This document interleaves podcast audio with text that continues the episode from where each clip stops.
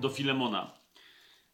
I od razu się pomodlimy, żeby z kopyta e, wejść i na kopycie mm, przez ten list, a w każdym razie przez obszerne jego tajemnoplanowe wprowadzenie przejść.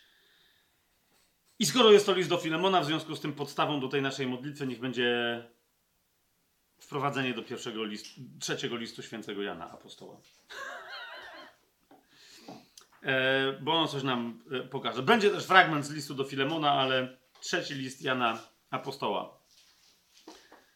E, ten jest taki. On jest też krótki, tak samo jak list do Filemona, ale jest listem Jana. To jest list do umiłowanego Gajusza. Gajusa, UBG nam tłumaczy, którego miłuje w prawdzie. I w drugim wersecie tego listu czytamy bardzo interesujące życzenie jakie składa Jan Gajuszowi. Mówi: Pragnę przede wszystkim, aby ci się dobrze powodziło i abyś był zdrowy, tak jak dobrze się powodzi twojej duszy. Już. Duszy się dobrze powodzi w momencie, kiedy ona, duszy wierzącego lub wierzącej osoby, tak? Duszy się dobrze powodzi, kiedy ona przylgnie do ducha, a nie jest niewolnicą ciała. Nie? To znaczy, jesteś duchową osobą i dlatego dobrze się powodzi twojej duszy. Teraz, jedyne czego jeszcze e, Ci życzę serdecznie i co ewidentnie należy uporządkować, to jest, żebyś w związku z tym był zdrowy i żeby Ci się dobrze powodziło. Ponieważ e, jak ciało wpływa na duszę, e, a to zwykle skutkuje grzechem, a to albo zabija ducha, albo tylko utwierdza człowieka w duchowej śmierci. Tak, kiedy proces jest odwrotny, czyli kiedy proces ma protagonistę w ciele, to to źle wpływa na duszę i to, to kompletnie odcina ducha ludzkiego. Tak z drugiej strony, kiedy protagonistą jest duch ludzki, to to bardzo dobrze wpływa na duszę i trzeba ten proces dokończyć, aby to ostatecznie wpłynęło także dobrze, nie tyle na ciało, co na rzeczywistość materialną człowieka, czyli żeby był zdrowy i żeby mu się dobrze powodziło. Zgadza się? I teraz zauważcie, Słowo Boże pokazuje nam przykład człowieka, to jest jeden z powodów, jak sądzę, e, dla których, nie jedyny, ale jeden z powodów, dla których trzeci list Jana znajduje się w Biblii. Bo czasem niektórzy komentatorzy mają pytanie, no ale po co by Duch Święty miał do Biblii dokładać taką bardzo osobistą korespondencję? No na przykład właśnie po to, żeby pokazać w bardzo osobistej korespondencji, jak poważny apostoł, ostatni z żyjących apostołów Pana Jezusa, w jaki sposób zwraca się w poważnym liście pasterskim do jakiejś poważnej osoby. Mianowicie pokazuje jej, że żeby, że konsekwentnie owocem życia w duchu ma być między innymi zdrowie i powodzenie materialne, tak jak już tej osobie się powodzi w duchu i w duszy w związku z tym. Czy to jest jasne? Teraz dlaczego tak dziwnie zaczynamy, że Jan czegoś życzy Gajuszowi? Ponieważ interesującą rzeczą jest, jak przejdziemy sobie do listu do, do Filemona, zanim się pomodlimy, że e, pisząc do Filemona, Paweł nie życzy mu czegoś takiego jak Jan Gajuszowi. Nie dlatego, że mu nie życzy, bo mu nie życzy, żeby mu się dobrze pochodziło i żeby był zdrowy, tylko dlatego, że najwyraźniej Filemon tego nie potrzebuje. Bardzo wielu komentatorów, ja to teraz wrzucę, bo to nie jest akurat istotne jakoś szczególnie dla rozumienia całego listu, lub też wystarczy być po prostu inteligentnym w miarę w duchu człowiekiem, żeby zauważyć tą prawdę, ale ją artykułuję teraz. Mianowicie wielu komentatorów zwraca uwagę na to, że być może Filemon jest w sensie swojego charakteru najdojrzalszą i najwspanialszą z osób, do których pisze Paweł.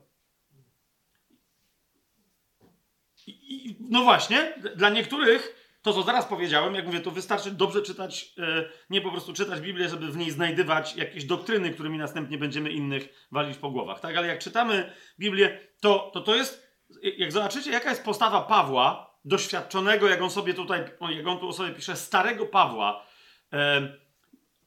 co on wie na temat Filemona, jak wie, że się może do niego zwracać i jak bardzo wie, jaki to będzie miało skutek, jak się temu dobrze przyjrzysz w swojej osobistej lekturze tego listu, to zobaczysz, że całkiem możliwe to jest jedna z najdojrzalszych, a może nawet najdojrzalsza osoba, do której pisze Paweł, czy na którą Paweł zwraca osobiście swoją uwagę, chociaż akurat tu nikomu nie zwraca uwagi, tylko pisze do niego.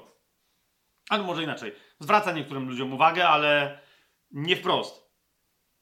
Niemniej, wobec takiej osoby, e, no właśnie, spodziewamy się, że ona ma uporządkowane całe życie. Jest, jest, chodzi w duchu, a więc dobrze się ma w duszy, w związku z tym powodzi się jej też materialnie i jest zdrowa. I dlatego Paweł, pisząc do Filemona, nie życzy mu, żeby się miał dobrze w świecie materialnym, w przestrzeni posiadania, finansów, zdrowia, żeby się miał tak dobrze, jak już się ma w duszy. Jemu on o tym nie pisze, ale pisze mu o tym, że się cieszy, że to wszystko jest w jego życiu faktem. Zobaczcie od czwartego wersetu. Paweł mówi: Dziękuję mojemu Bogu zawsze, wzmiankę czyniąc o Tobie w moich modlitwach.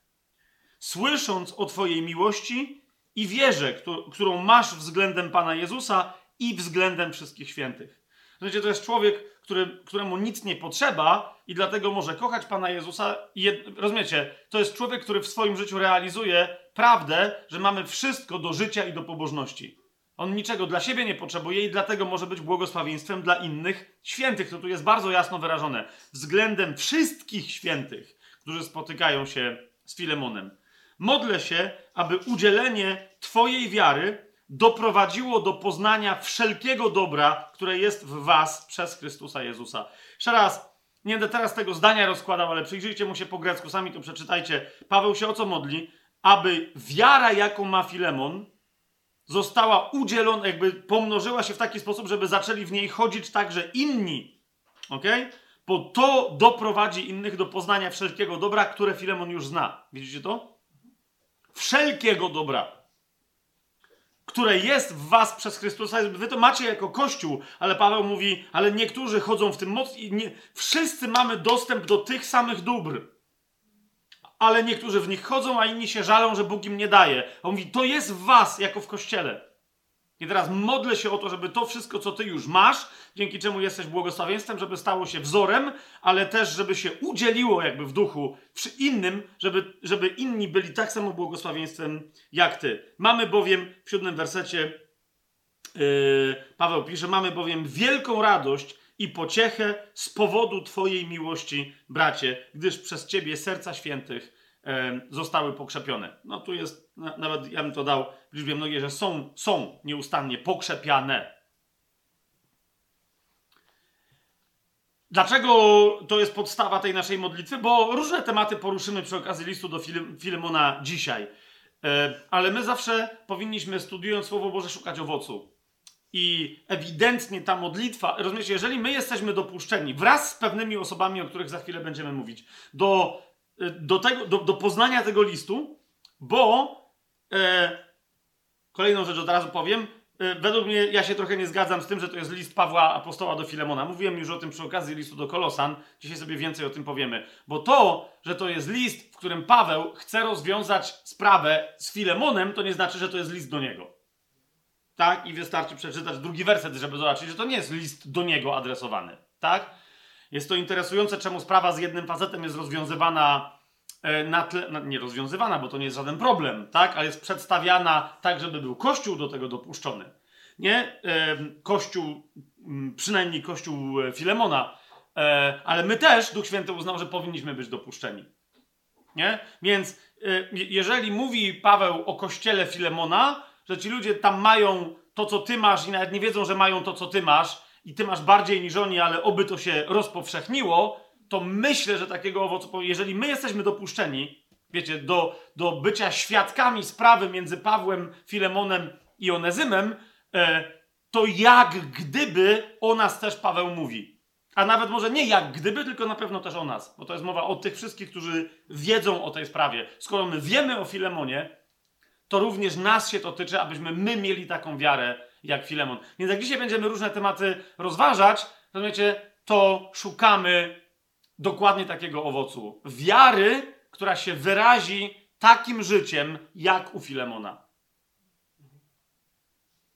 Ojcze, wypowiedziałem to pragnienie mojego serca, bo chciałbym ja żyć takim życiem, które będzie świadectwem takiej wiary, jak to miało miejsce u Filemona, i moim pragnieniem jest, żeby to, to studium przyczyniło się do takiego poszukiwania, do wzbudzenia pragnienia w sercach tych, którzy teraz słuchają tego mojego rozważania i razem z nami e, w, to studium wejdą, żeby w nich takie pragnienie powstało. Takiej wiary, i takiego owocu wiary, którym jest konkretny rodzaj życia, któremu świadectwo daje sam apostoł Paweł.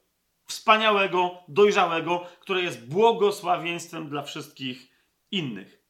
Ojcze, wyraziliśmy to pragnienie wspólnie i od razu z góry dziękujemy Ci, bo wiemy, że ono jest w pełni zgodne z Twoją wolą, za to, że o ile my Twojej łasce przeszkadzać nie będziemy, to Ty chcesz, aby mm, to, o co Cię prosimy, stało się faktem w naszym życiu. Prawdopodobnie szybciej, niż my sobie zechcemy na to pozwolić. Ale to też, Panie, w nas zmieniaj.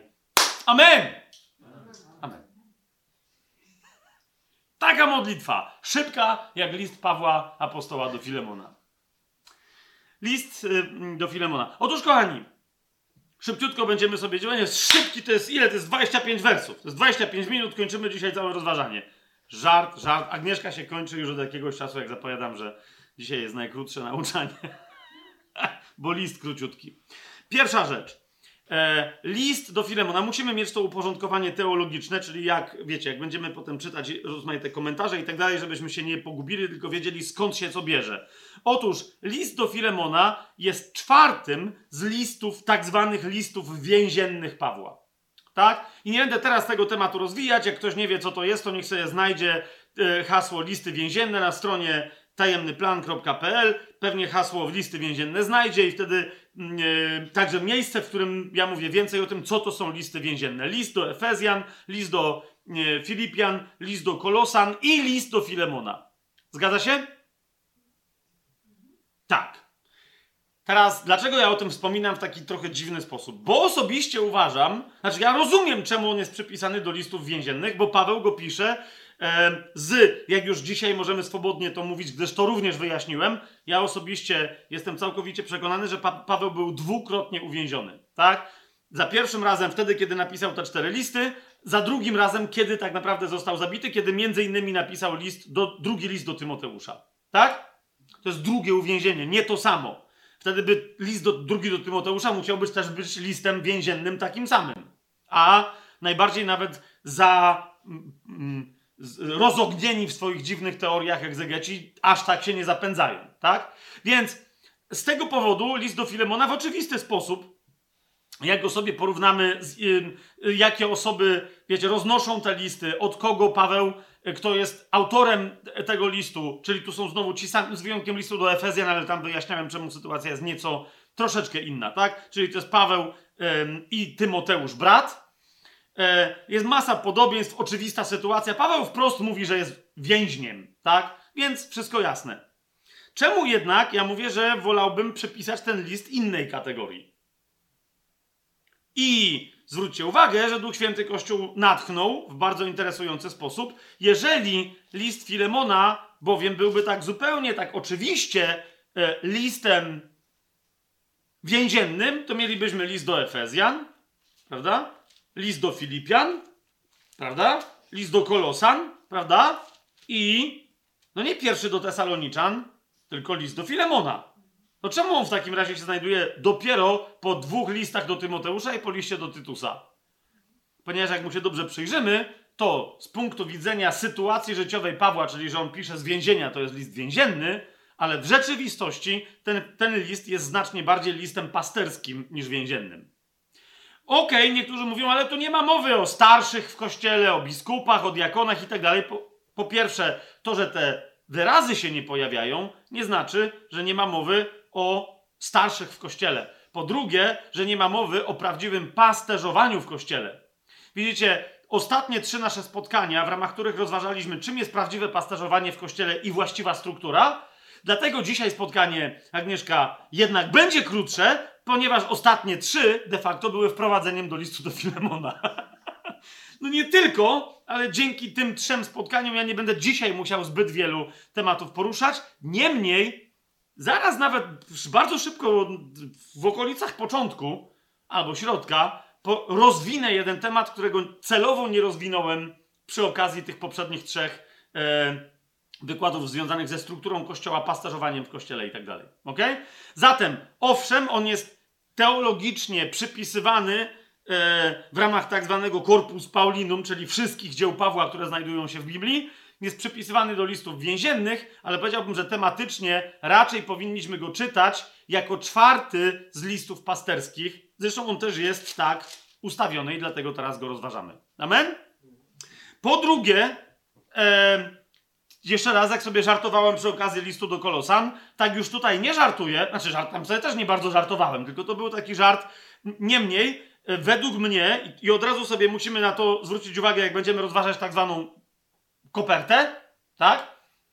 E, mianowicie, że list się nazywa listem Pawła do Filemona, a powinien być nazwany drugi list do Kolosan. D dlaczego? Ponieważ e, Filemon, podobnie jak wymienieni e, jako adresaci w drugim wersecie, o tym za chwilę sobie więcej powiemy. E, zobaczcie, jest wymieniony w pierwszym wersecie jako adresat tego listu Filemon, widzicie to? I zaraz po nim nasza umiłowana Apfia, Archip, nasz współbojownik i Kościół, który jest w Twoim domu. Czyli zobaczcie, jeszcze jacyś ludzie. Czyli razem z Filemonem mamy wymienionych Apfię, Archipa. Jeżeli ten Kościół składa się jeszcze z dwóch osób, to tu macie pięć osób, które... A sześć. Okay. Mamy pięć osób, które należą do jakiego kościoła? Do kościoła w Kolosach. Ok? Spójrzcie, list do Kolosan, jak sobie otworzymy, czwarty rozdział. Hmm? W dziewiątym wersecie, yy, yy, jeszcze raz, list do Filemona tyczy się czego? Tego, że Onezym, który był niewolnikiem Filemona, wraca do Filemona. Zaraz sobie wyjaśnimy, co to się tam podziało, że on do niego wraca, tak? Ale on do niego wraca, do Filemona. Czyli gdzie? No bo tu niby nie mamy podanej yy, miejscowości, ale w liście do Kolosan, w czwartym rozdziale, w dziewiątym wersecie czytamy, że posłałem do was tam kogoś wraz z Onezymem, wiernym i umiłowanym bratem, który pochodzi spośród was. Czyli Onezym jest kim? Kolosaninem, a pochodzi z domu Filemona, bo był jego niewolnikiem. Jest teraz, jeszcze raz mnie pytanie, czemu tak było? No ale okej. Okay. Dalej, w 17 wersecie, zwróćcie uwagę, powiedzcie też Archipowi. Kto ma powiedzieć? Kościół w Kolosach, tak? Czyli to musi być jeden z nich. Powiedzcie też Archipowi, uważaj, abyś wypełnił posługę, którą przyjąłeś w Panu. Pamiętacie, mówi, jak mówiliśmy o diakonii, co to jest diakonia, służba, to między innymi ten werset cytowaliśmy, tak? Bo tu on dostał specjalną diakonię, jakieś specjalne zadanie, my nie wiemy na czym ono polegało, tak? Kościół w Kolosach zapewne wiedział, ale może też nie wiedział, ale Kościół w Kolosach dostał usługę, żeby usłużyć Archipowi, tak? Żeby mu przypomnieć, że się zobowiązał coś zrobić i może to robi, może nie, ale Paweł jeszcze nie usłyszał, żeby on to zrobił, tak? Archip wynika z tego, że jest kolosaninem w liście do Filemona, to jest dokładnie ten archip z, z drugiego wersetu. Tak? Czyli to jest list do Filemona, do Apfi i do Archipa. Widzicie to? To jest ten sam archip, to, to są kolosanie. Teraz, kochani, w wersetach od 10 do 14 zwróćcie uwagę, co się tutaj dzieje, tak? E, czyli Onezym i teraz są pozdrowienia dla Kolosan. Od kogo? Pozdrawia was Arystarch, mój współwięzień, Marek, e, w 11 wersecie Jezus. Trochę była siara, żeby jakiś, no wiecie o co chodzi, więc szybko zaczął być zwany Justusem. Niemniej tu jest moment, w którym Jezus kogoś pozdrawia i nie jest to Pan Jezus. Okay? Więc Jezus zwany Justusem. Dalej pozdrawia was Epafras. Mamy ekipę wymienioną i w 14 wersecie Łukasz oraz Demas. Mamy to? Ta sama ekipa z, z wyjątkiem Jezusa, więc niektórzy, dlatego niektórzy, e, niektórzy egzegeci tak, wiecie, się nabijają, że ta sama ekipa pozdrawia dom, dom e, Filemona z wyjątkiem Jezusa. Jezus ich nie pozdrawia, tak? No ale chodzi o tego Jezusa Justusa, bo on prawdopodobnie ich nie znał. Czyli pozdrawia ich kto? Ktoś, kto albo był w Kolosach, albo kto jest z Kolosan, na przykład Epafras, tak? Z tamtego rejonu. Zobaczcie, yy, w, w liście do Filemona 23-24 werset macie tą samą ekipę wymienioną. Pozdrawiają cię, Filemonie, tak? Mój, yy, yy, pozdrawiają cię Epafras, mój współwięzień Marek, Arystarch, Demas, Łukasz, moi współpracownicy. Jak widzicie, brakuje Jezusa zwanego Justusem. Tak? Więc jeszcze raz, e, to nie jest list do Filemona, to jest list do pewnej grupy kolosan. W tym sensie to nie jest drugi list do kolosan, bo to nie jest list do całego kościoła w kolosach. Czy to jest jasne? Nie? I to nas za chwilę przyprowadzi do bardzo konkretnego rozważania na temat tego, czym są kościoły domowe lub czym powinien być według Biblii kościół domowy. Co interesujące, teraz mówię do ludzi, którzy wszyscy tu mają potężne doświadczenie w prowadzeniu albo w uczestniczeniu w kościołach domowych i może się okazać, że ja za chwilę skończę ukamienowany jak Szczepan, przynajmniej słownie przez was, jak powiecie zaraz. Chcesz powiedzieć, że to wszystko, w czym do tej pory uczestniczyliśmy, to nie były kościoły domowe? Kto jest nadawcą listu do Filemona? Na razie odciągnijmy jeszcze ten katorżniczy moment. Nadawcą listu do Filemona jest y, dwóch autorów. To jest Paweł i, jak sam Paweł pisze w pierwszym y, wersecie, Paweł, więzień Chrystusa Jezusa i Tymoteusz brat. Jak zobaczycie w innych listach więziennych, dokładnie to jest, są ci sami autorzy, z wyjątkiem listu do, Efazji, do Efezjan, ale teraz nie będę tłumaczył, dlaczego tak jest, bo zarówno na początku Paweł y, Tymoteusza tam skrywa, jak i na końcu niespecjalnie przekazuje jakieś pozdrowienia. Jak pamiętacie, sobie tłumaczyliśmy, czemu tak jest w liście do Efezjan. Tak? Ym, i, ale, ale musimy dodać jedną rzecz. Mianowicie, że e, i to jest bardzo istotne, że w tym liście Paweł dwukrotnie podkreśla stan, w którym się znajduje. Tak? Okej, okay, my wiemy, że on tutaj nie umarł. Zresztą on w tym liście sugeruje, że, że się znajdzie niedługo, że zostanie uwolniony ze swojego uwięzienia i w związku z tym prosi, żeby y, przygotować mu y, miejsce, kiedy już do, y, do kolosów przybędzie. Tak? Niemniej przedstawia się dwukrotnie, zwróćcie uwagę, to jest pierwszy rozdział, pierwszy werset, jako więzień. I tu, uwaga, jako więzień Jezusa Chrystusa. I w dziewiątym wersecie przedstawia się jako Paweł stary. A teraz i więzień Jezusa Chrystusa. Bardzo, bardzo, bardzo interesujące. Więc jakby, żeby nie, wiecie, yy, to jest Paweł, to jest Paweł Apostoł, ale Paweł Apostoł, który bardzo mocno podkreśla, że pisze to jako ktoś, kto właśnie jest gotowy złożyć ostatecznie swoje życie, bo on tu jest w tym więzieniu ze względu na służbę Jezusowi. Kto jest wierny swojej posłudze, jest świadom tego, że jest wierny, kto jest stary, a nie starszy. Pamiętacie, bo to jest ten fragment, który, w którym on się posługuje wyrazem, który oznacza człowieka podeszłego wiekiem, a nie starszego w kościele. Tak? Więc to wyraźnie mówi, że jest już stary, a więc e, zmęczony, ubity. No pamiętacie te wszystkie jego, ile razy był bity, kamienowany, te wszystkie jego wyliczanki, a tutaj jeszcze pewnie by, by było ich więcej. Tak? E, I, e, a, a, a zatem pisze to człowiek świadom. Widzicie, Dlaczego to podkreślam? Bo, może od razu przeskoczymy dalej. Ponieważ, jeszcze raz powtórzę, odbiorcą tego listu nie jest sam Filemon. To nie jest prywatny list. Jak niektórzy twierdzą, że to jest prywatny list. Nie? Odbiorcą tego listu jest wraz z Apfią i Archipem, drugi werset, cały kościół e, Filemona. I teraz to jest kościół słuchający w duchu. To jest kościół pierwotny. Okay?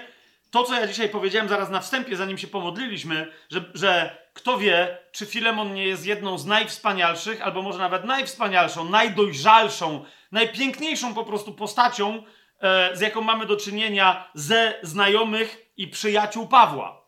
Nie? Bo on do nikogo innego, o nikim innym tak nie mówi, jak kiedy się zwraca do Filemona. A zwróćcie uwagę, że on nie nazywa Filemona ani swoim synem, którego zrodził w wierze. Na, wiesz o co mi chodzi? On natomiast nazywa go, i to jest bardzo interesujące, nazywa go przyjacielem. Dzisiaj o tym będziemy więcej mówić, nie? Że jest dumny z, e, z, tego, że ma takiego przyjaciela lub też towarzysza, ale de facto w języku greckim to oznacza, jakby inne, e, inne wyrazy są tłumaczone jako przyjaciel błędnie. Tylko człowiek, który jest inaczej, dla mę- bo, bo kobiety się posługiwały innym słownictwem, ale mężczyzna, kiedy nazwał kogoś swoim towarzyszem, nie współtowarzyszem, bo to było ktoś mi towarzyszy w czymś, ale towarzyszem, bez współtowarzysza, to, był przyja- to oznaczało przyjaciela. Nie? I Paweł go tu tak nazywa, że on jest jego towarzyszem. Yy, Więc, yy, kochani, Paweł tłumaczy, powiedziałbym, przedstawiając siebie jako Pawła Starego i więźnia Jezusa Chrystusa, żeby ludzie sobie nie pomyśleli, że on przesadza. Ja mówię, zrozumcie, wy mnie już dawno nie widzieliście, ale ja naprawdę się postarzałem. Jestem pobity, zraniony, jestem w kajdanach, jestem uwiężony, uwięziony. Jasne, być może, że zostanę uwolniony. Nie zmienia to jednak faktu, że jestem więźniem Jezusa Chrystusa, Jego woli. I jestem stary, jak do was przybędę, jak to się wszystko powiedzie. Zresztą wiecie, e, od tego uwięzienia do następnego uwięzienia jest zaledwie parę lat.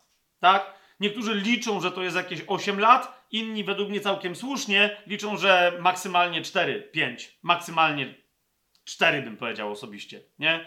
Między 64 a 68 mówimy o takim, e, takim przedziale. Więc to, że Paweł tam jest uwolniony i tak dalej, to potem po prostu to, to niewiele zmienia, nie? Że on cały czas jest gotowy od czasu pisania tego listu na to, co potem finalizuje w drugim liście do Tymoteusza, czyli że jest gotów wylać swoje życie w ablucji, w ofierze płynnej na e, ofiarę raz na zawsze jedyną ważną, którą Chrystus e, złożył.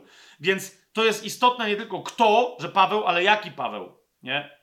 To jak on się przedstawia jest w tym liście bardzo ważne. Również dla nas, żebyśmy zrozumieli, że to nie jest jakiś taki afekt, wiecie, że on po prostu bardzo lubi Filemona, nie?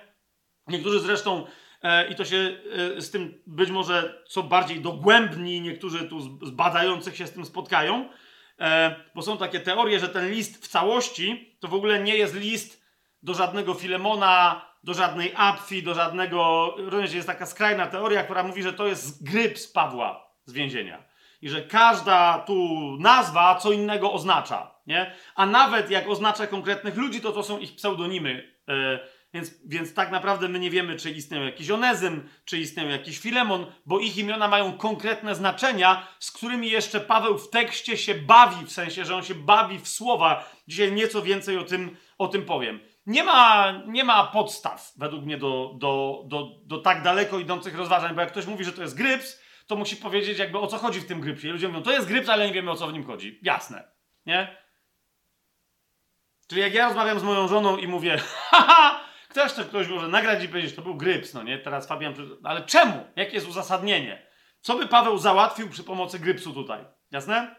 Więc mówię wam od razu z góry, że jest taka teza, ale nawet nie będziemy z nią dyskutować. Zresztą nikt w historii Kościoła, tamtej pierwszej, u następnych świadków, którzy twierdzą, że list jest absolutnie autentyczny i tak dalej, nikt nie dyskutował, nie w ogóle nie miał w głowie czegoś takiego. To jest dopiero kwestia, wiecie, ostatnich paru dziesięciu lat.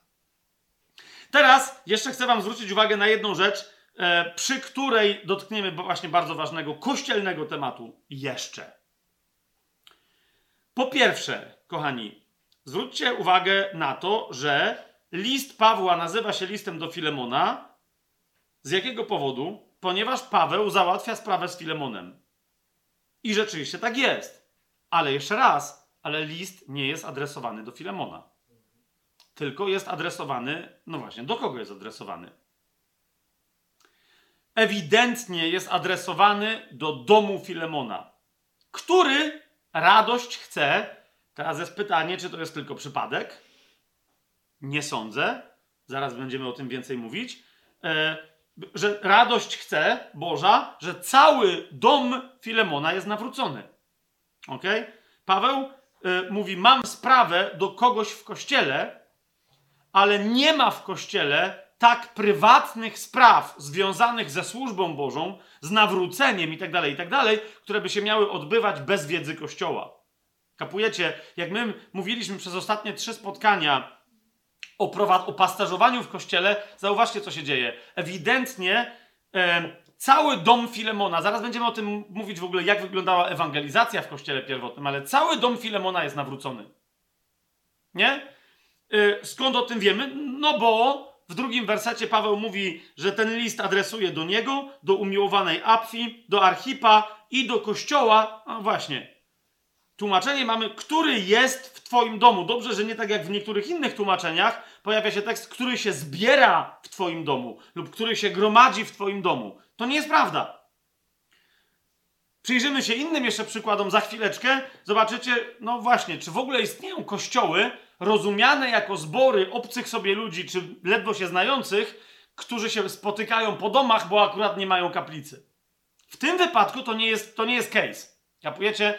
To nie są ludzie, którzy, żeby mieć kościół, przychodzą do domu, do Filemona, bo ma większy na spotkania. To są domownicy Filemona. Czy to jest jasne? Jak zobaczycie sobie oryginalny tekst, tam jest powiedziane o domu, nie który jest. W ogóle ten czasownik się nie pojawia. Ok? Nie ma żadnego, który jest. Tam nie ma takiego czasownika. Tam jest mowa o kościele z Twojego domu. Albo w Twoim domu. To jest kwestia, jak ktoś kata ten wyraz taki, który ma dosyć. Jak ktoś to przetłumaczy. Ale w tym wypadku to powinno być kościół z Twojego domu. Albo kościół w Twoim domu. Nie? Należący do Twojego domu. Ale tam nie ma tych czasowników czy przymiotników dodanych. To jest po prostu kościół w Twoim domu. Kościół, który Ty masz w Twoim domu, z których, yy, yy, który się składa z Twoich domowników, jak się domyślamy. Tak? Teraz na tej podstawie wnioskujemy i sprawdźcie sobie wszystkie komentarze, na jakiej innej podstawie my wiemy, że Apfia to jest żona Filemona, a Archip to jest jego syn. Na jakiej podstawie? Nie ma żadnej innej podstawy, jak tylko to. Rozumiecie, że Filemon ma kościół domowy, ale tym kościołem domowym jest nawrócone całe jego domostwo. Co to oznacza? To jest bardzo bogaty człowiek na tyle bogaty, żeby mieć przynajmniej jednego niewolnika, tak? Którego no, nawet nie ma, bo on dopiero do niego wraca z Rzymu. Więc pewnie ma innych, tak? I teraz, jeżeli ci ludzie, to domostwo jest to chociażby ze względu na uszanowanie porządku, pewnej hierarchii rodzinnej w tym domu, nie? Paweł wymienia dwie osoby z imienia, najbliższe Filemonowi, ale które są częścią kościoła w ogóle, tak jak Archip, rozumiecie? To jest diakon, w sensie, że ma jakąś, jakąś diakonię w kościele w Kolosach, bez związku z domem Filemona. To jest coś, co ma służyć całemu kościołowi w Kolosach, rozumiecie? Ale on przynależy też do tego kościoła domowego. Jak? Czemu on jest wymieniony? Najwyraźniej to jest jego syn, a Apfia, która się poza tym nigdzie indziej nie pojawia, tu jest wymieniona jako, wiecie, umiłowana Apfia, tak?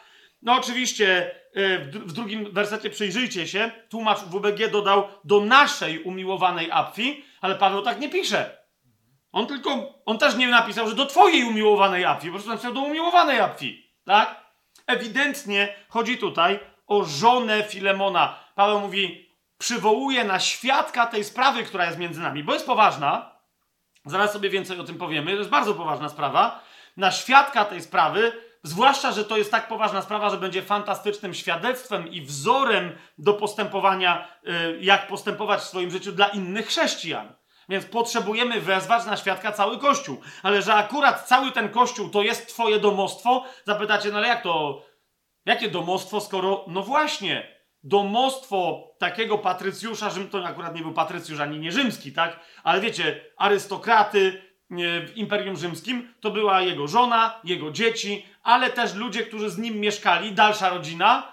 Być może ludzie, którzy tak daleka rodzina, że oni ich w ogóle nie mieli obowiązku uznawać za rodzinę, ale my tego typu historii znamy mnóstwo rzymskich. O tym, że ktoś oddawał swoje dziecko do lepszego domu, bo tam miało lepsze wykształcenie, to się ciągnęło zresztą przez wieki. Hrabia Zinzendorf przecież w pewnym momencie był oddany do bardziej jeszcze arystokratycznego rodu, bo dzięki temu y, mógł pozyskać, poznać się, z mieć lepsze koneksje.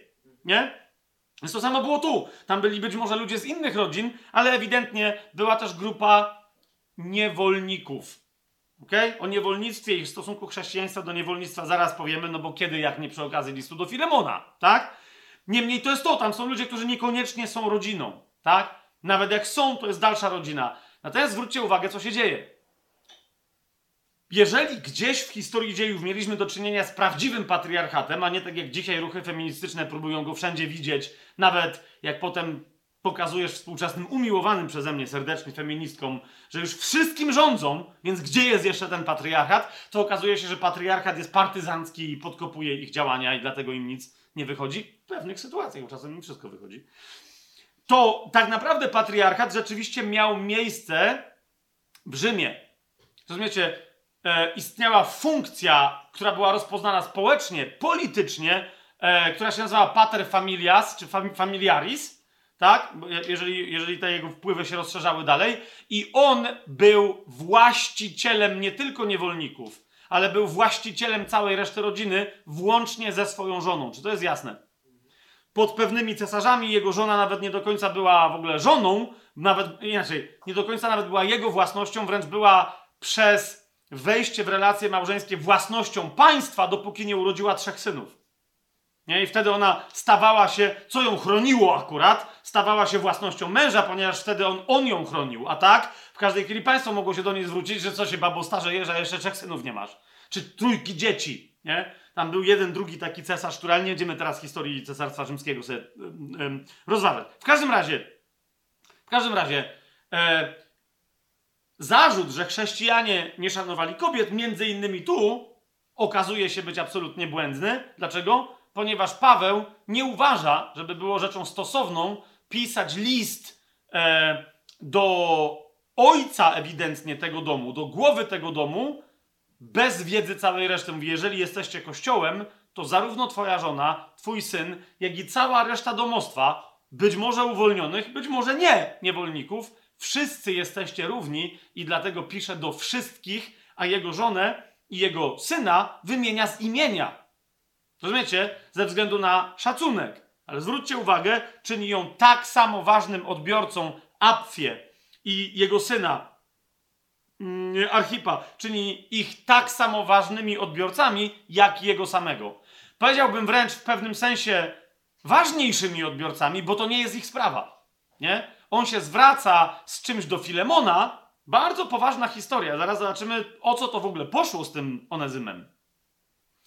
I teraz w teorii to jest taka historia, że nie tylko, że cała reszta tego domostwa nie powinna o tym wiedzieć, ale wręcz, i dlatego niektórzy mówią o e, grypsie więziennym, wręcz w pewnych okolicznościach byłoby rzeczą nielegalną, żeby ktoś inny był dopuszczony do takiej sprawy niż właściciel niewolnika. Bo, bo tu tematem jest e, odesłanie przez Pawła niewolnika e, Filemonowi, który jest jego własnością. Rozumiecie? I y, nie powinni być do takich spraw, o które jest oskarżany, być może, e, Onezym, inny bohater tego listu, kompletnie, że tak powiem, niemy. On jest tu, wydawałoby się, przedmiotem jakiegoś sporu, jakiegoś problemu. Nie powinni być inni dopuszczani, bo to e, jest tak, jak dzisiaj RODO. Nie? To jest zdrada tajemnic danych wrażliwych, osobowych, tajemnic handlowych itd., tak itd. Tak Nie mogą być dopuszczani ludzie do, do, do zwłaszcza, że e, gdyby ktoś chciał się mocno do, doczepić, to w tym liście Paweł Filemonowi e, w pewnym sensie składa ofertę handlową. Nie? O tym jeszcze będziemy więcej mówić. On konkretną ofertę handlową składa. Więc nadal ci inni ludzie, po co, po co on ich wzywa? Nie? E, dla, z punktu widzenia rzymskiego interesu, dla jakiej manipulacji? Ja, tu nie, nie ma żadnej manipulacji, to jest tylko uznanie e, godności całego kościoła, kościoła, który akurat e, się gromadzi w domu, żyje po prostu w domu File, Filemona i równo godności wszystkich członków tego kościoła, nawet jeżeli sprawa z punktu widzenia państwa nie powinna tych ludzi dopuszczać, tylko pater familias powinien tę sprawę rozwiązywać. Czy to jest jasne, co mówię? Zwróćcie uwagę na to.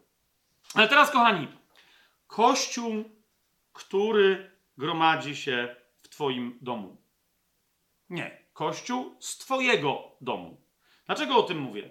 Bo musimy sobie dzisiaj skorzystać z tej okazji, aby wreszcie odpowiedzieć sobie na pytanie, co to jest Kościół domowy.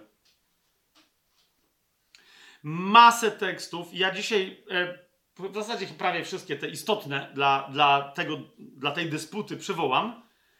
E, masę rozważań powołuje się na teksty biblijne, sugerując, że kościoły domowe są przedstawione w Biblii jako fundament działania kościoła.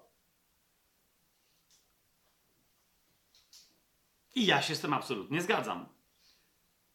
Tylko, że następnie, dobrze się przyjrzawszy temu, co się dzieje w Biblii, nie zgadzam się z tym, że to, co dzisiaj nazywa się kościołami domowymi, to jest to, o czym mówi Biblia. Dlaczego?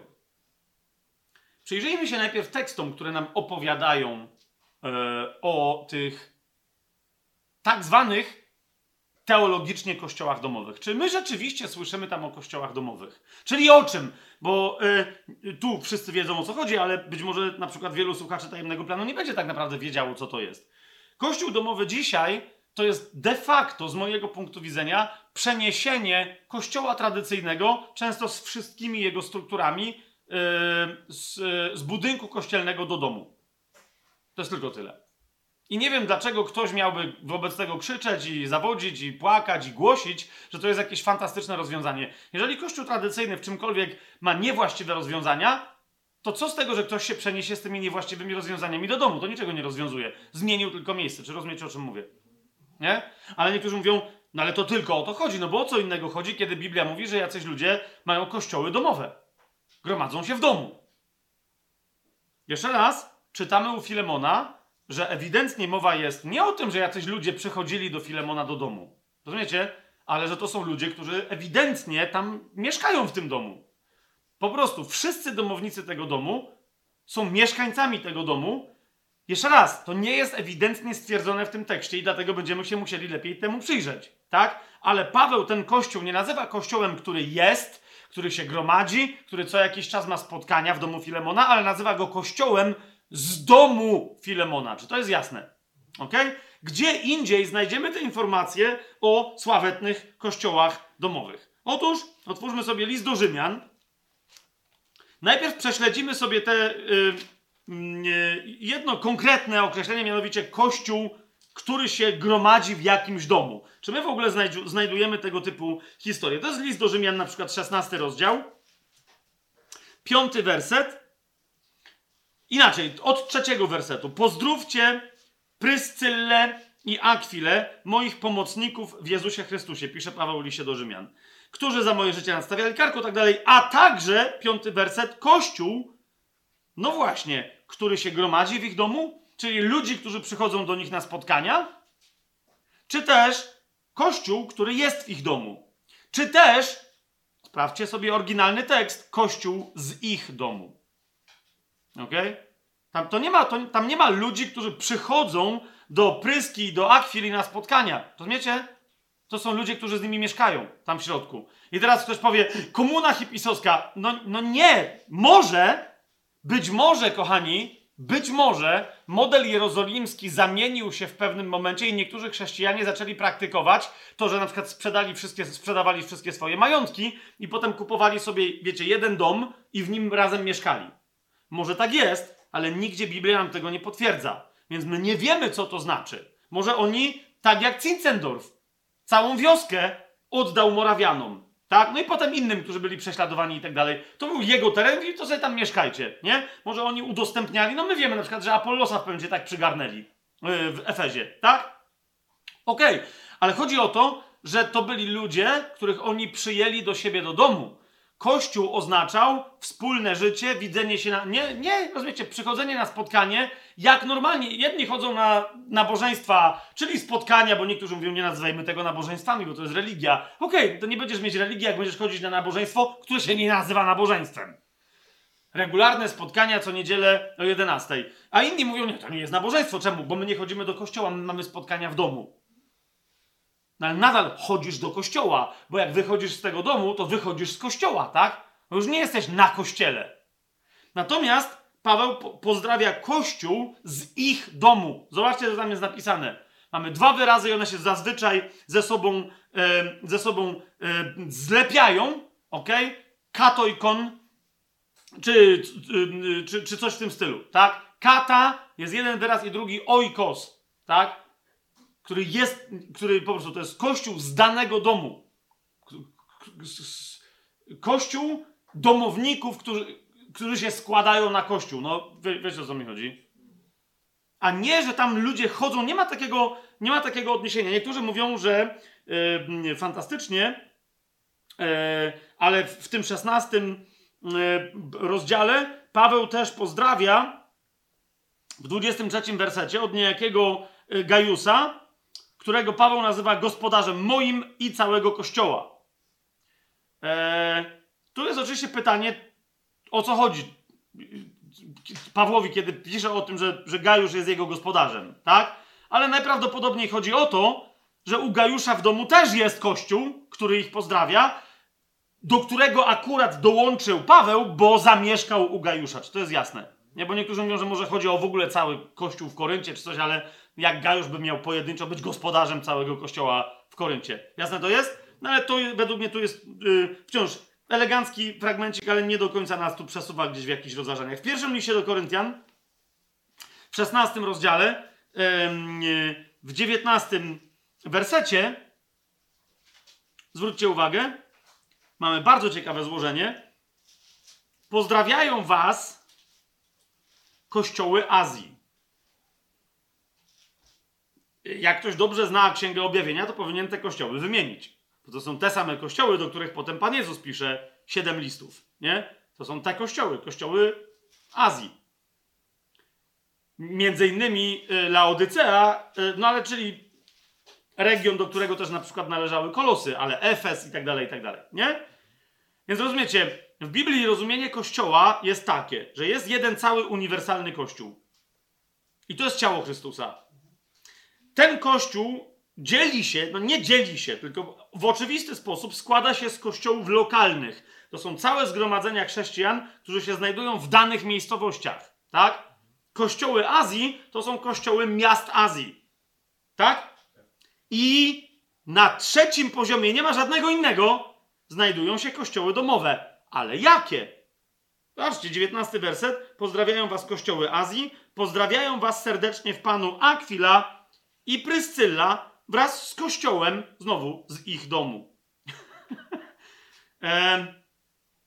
to interesujące, że gdyby struktury kościołów w Azji, a więc na przykład kościoła w Efezie, były takie, że wszyscy mieli kościoły chodzili na spotkania kościołów domowych, nie? To by wystarczyło pozdrowienie od kościołów z Azji.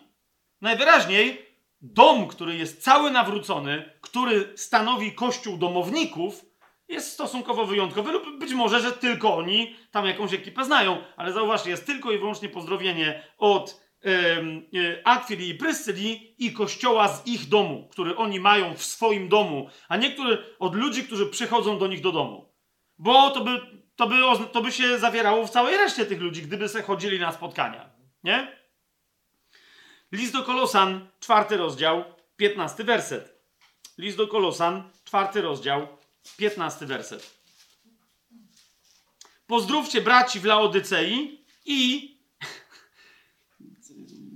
Dobra, zostańmy z takim tłumaczeniem, jak mamy w UBG.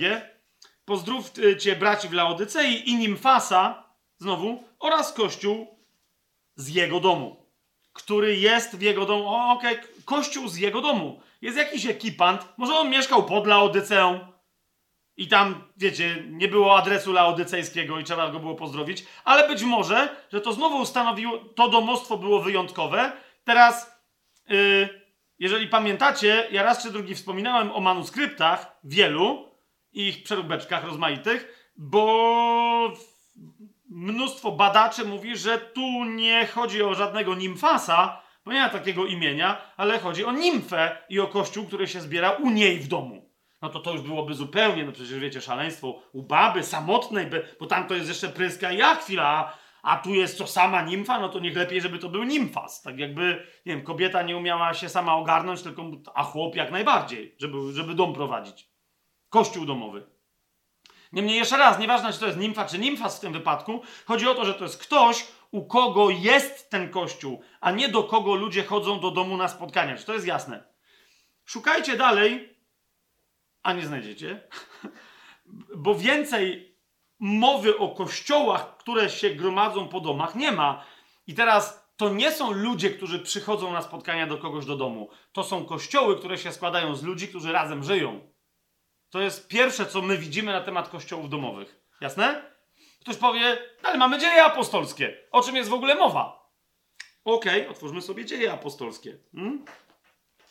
I zacznijmy od początku wszystkich początków, czyli od dziejów apostolskich drugiego rozdziału, gdzie w 46 wersecie czytamy o chrześcijanach pierwszych, którzy się w dzień pięćdziesiątnicy nawrócili, że każdego dnia trwali zgodnie w świątyni a łamiąc chleb gdzie? po domach, tak? Przyjmowali pokarm z radością i w prostocie serca. No to dzisiaj wreszcie mogę się zająć, yy, bo już naprawdę jesteśmy na to przygotowani, odpowiedzią na pytanie, czy tu jest liczba mnoga w wyrazie domu. Oni łamali chleb po domach? Jak się temu przyjrzycie, to pierwsze, nawet jak ktoś nie zna greki, może, może mieć kody polskie, amerykańskie, angielskie, jakie tam chcecie, i zobaczycie, że tu jest liczba pojedyncza, a nie mnoga, nie po domach. No to co, w jednym domu łamali? Nie. Nie. Nie. Jedno z możliwych, właściwych tłumaczeń, nie jedyne, ok? Brzmi u każdego w domu. Lub w każdym domu. No jest pytanie, czy aż tak Jerozolima się cała nawróciła, żeby w każdym domu łamali chleby. Słyszycie, co ja mówię, czy się zgubiliście? Zatem optowałbym osobi osobiście u każdego w domu. Czy widzicie, co się tu dzieje teraz? Jak to u każdego w domu? To znaczy, że ludzie dalej mieszkali w domach. Ok? Teraz, no ale jest powiedziane, że, że wszystko mieli wspólne. No to, to jak to? Komu, kto komu co sprzedał? No właśnie, być może, że oni wtedy w Jerozolimie, ku, zresztą yy, kupowali jakieś, wie, wiecie, bloki, czy nie wiem co, czy jakieś parę domków i w nich zamieszkiwali. Zwłaszcza, że później, kiedy głód spada na całą ziemię, żaden kościół nie ma problemu, tylko kościół jerozolimski. Więc całkiem możliwe, że ta komunistyczna, przepraszam, hipisowska komuna, że się, na, że się od tamtej pory nie pozbierała. Wiecie o co mi idzie? E, może się pozbierała. Jeszcze raz, my nie, jeszcze raz, my nie wiemy, skoro wszystko sprzedawali, to w jakich domach. Nie tylko chodzi o to, że jest powiedziane, że u każdego w domu. Tak? W, jakim domu? No, może, jeszcze raz mówię, może, może od tej pory mieli wspólne domostwa. Przecież gdzieś musieli mieszkać, jak wszystko sprzedali. Nie spali w świątyni. Tak? Chodzi tylko o to, że to nie jest tak, że były jakieś wyznaczone domy, do, ale wszystkie domy, w których mieszkali chrześcijanie, dosłownie każdy z tych domów, w których mieszkali chrześcijanie, był kościołem domowym. Czy to jest jasne, co, co, co ja teraz gadam? Jeżeli by miało być niejasne, idźmy dalej, ok? Tam zobaczycie katoikon, bo tam jest dokładnie, albo kata oikon. Chyba, że jest liczba mnoga, to wtedy, ale ona jest, się pojawia w innym yy, kontekście. Zobaczcie na przykład Dzieje Apostolskie, piąty rozdział, 42 werset. Piąty rozdział, to czwarty otworzyłem. Piąty rozdział, 42 werset. O E, apostołach jest powiedziane, zobaczcie, a oni odchodzili z przedrady, ciesząc się, że stali się godni znosić zniewagę dla imienia Jezusa. Nie przestawali też codziennie w świątyni i po domach nauczać i głosić Jezusa Chrystusa. I wielokrotnie słyszałem nauczanie, po jakich domach? No po tych, które, w których się gromadziły kościoły domowe. No tyle tylko, że masz katojkon, czyli w każdym domu każdym domu. I na przykład inne tłumaczenia niepolskie mówią dokładnie, że oni głosili w każdym domu. Jak to w każdym domu? To do każdego domu chodzili? No, do każdego domu, w którym albo sami mieszkali, albo w którym mieszkali inni chrześcijanie. Rozumiem, że to była usługa. Nie było domów ekstra wyznaczonych na spotkania. Kapujecie? Ewidentnie to z tego tekstu wynika. Zobaczmy, to akurat to nie jest dowód na nic, ale to interesujące, że w momencie, kiedy Paweł, Szaweł, przepraszam, niszczy kościół, w mniej, nie w Jerozolimie, tylko jest wysłany do różnych miejscowości, on wie, że musi znaleźć co? Wszystkie domy chrześcijańskie. I tu bardzo interesujące, pojawia się liczba mnoga, czyli on wchodził do liczby mnogiej, do domów. To jest ósmy rozdział dziejów apostolskich. Zobaczcie, jest powiedziane, tymczasem Saul niszczył kościół. To jest ósmy rozdział, trzeci werset. Tymczasem Saul niszczył kościół, wchodził do domów, i tu znowu mamy yy, to określenie, połączenie kata i ojkos, tylko tu jest ojkos w liczbie mnogiej. Tak? Czyli on wchodził do wielu domów. Dlaczego? Bo nie było żadnego konkretnego. Rozumiecie, by wystarczyło się zaczaić, gdzie chrześcijanie mają spotkanie, pyk, i haratnąć im w, ich w takim kahale domowym, nie? W kościele domowym. Ale nie, tu jest powiedziane, tu jest liczba mnoga, że wchodził do domów, wywlekał mężczyzn i kobiety i wtrącał ich do więzienia. Całe ciało Chrystusa nie miało żadnego specjalnego domu. On, on niczego takiego, takiego wzorca nie znalazł. Czy to jest jasne? Idziemy dalej. Czy to jest dziwne, skoro e, po ogromnym wylaniu Ducha Świętego, głoszeniu publicznym i tak dalej, e, pierwsze de facto profesjonalne głoszenie, zwłaszcza takie, które nas się tyczy, czyli głoszenie do pogan, jest opisane, bo zauważcie, że my nie mamy za wielu opisów głoszenia Ewangelii e, indywidualnego, na którym zasadniczo rozrost Kościoła od wieków się opiera, nie na głoszeniu publicznym, tak? To pierwszy opis takiego głoszenia, w ramach którego zdawałoby się, że ktoś się indywidualnie nawraca, ok?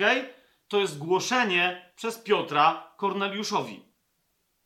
I teraz ja nie będę wszystkich fragmentów podawać, ale, w ale, rozumiecie, ale ich jest więcej niż ja zacytuję teraz. Niemniej od początku tej historii jest mowa o czym? Że nawet kiedy Bóg widzi jednego człowieka, do tego jednego człowieka mocniej przemawia, inaczej, ten człowiek mocniej Boga słyszy, bo jest wrażliwszy niż cała reszta innych ludzi, to Bóg widzi domostwa, a nie pojedynczych ludzi. Jest czas najwyższy, mówię w środku teraz tego mojego wykładu, żebyśmy w kościele wreszcie naprawdę do nas dotarło, że my jesteśmy postrzegani indywidualnie przez Boga, ale to nie usprawiedliwia indywidualizmu w kościele.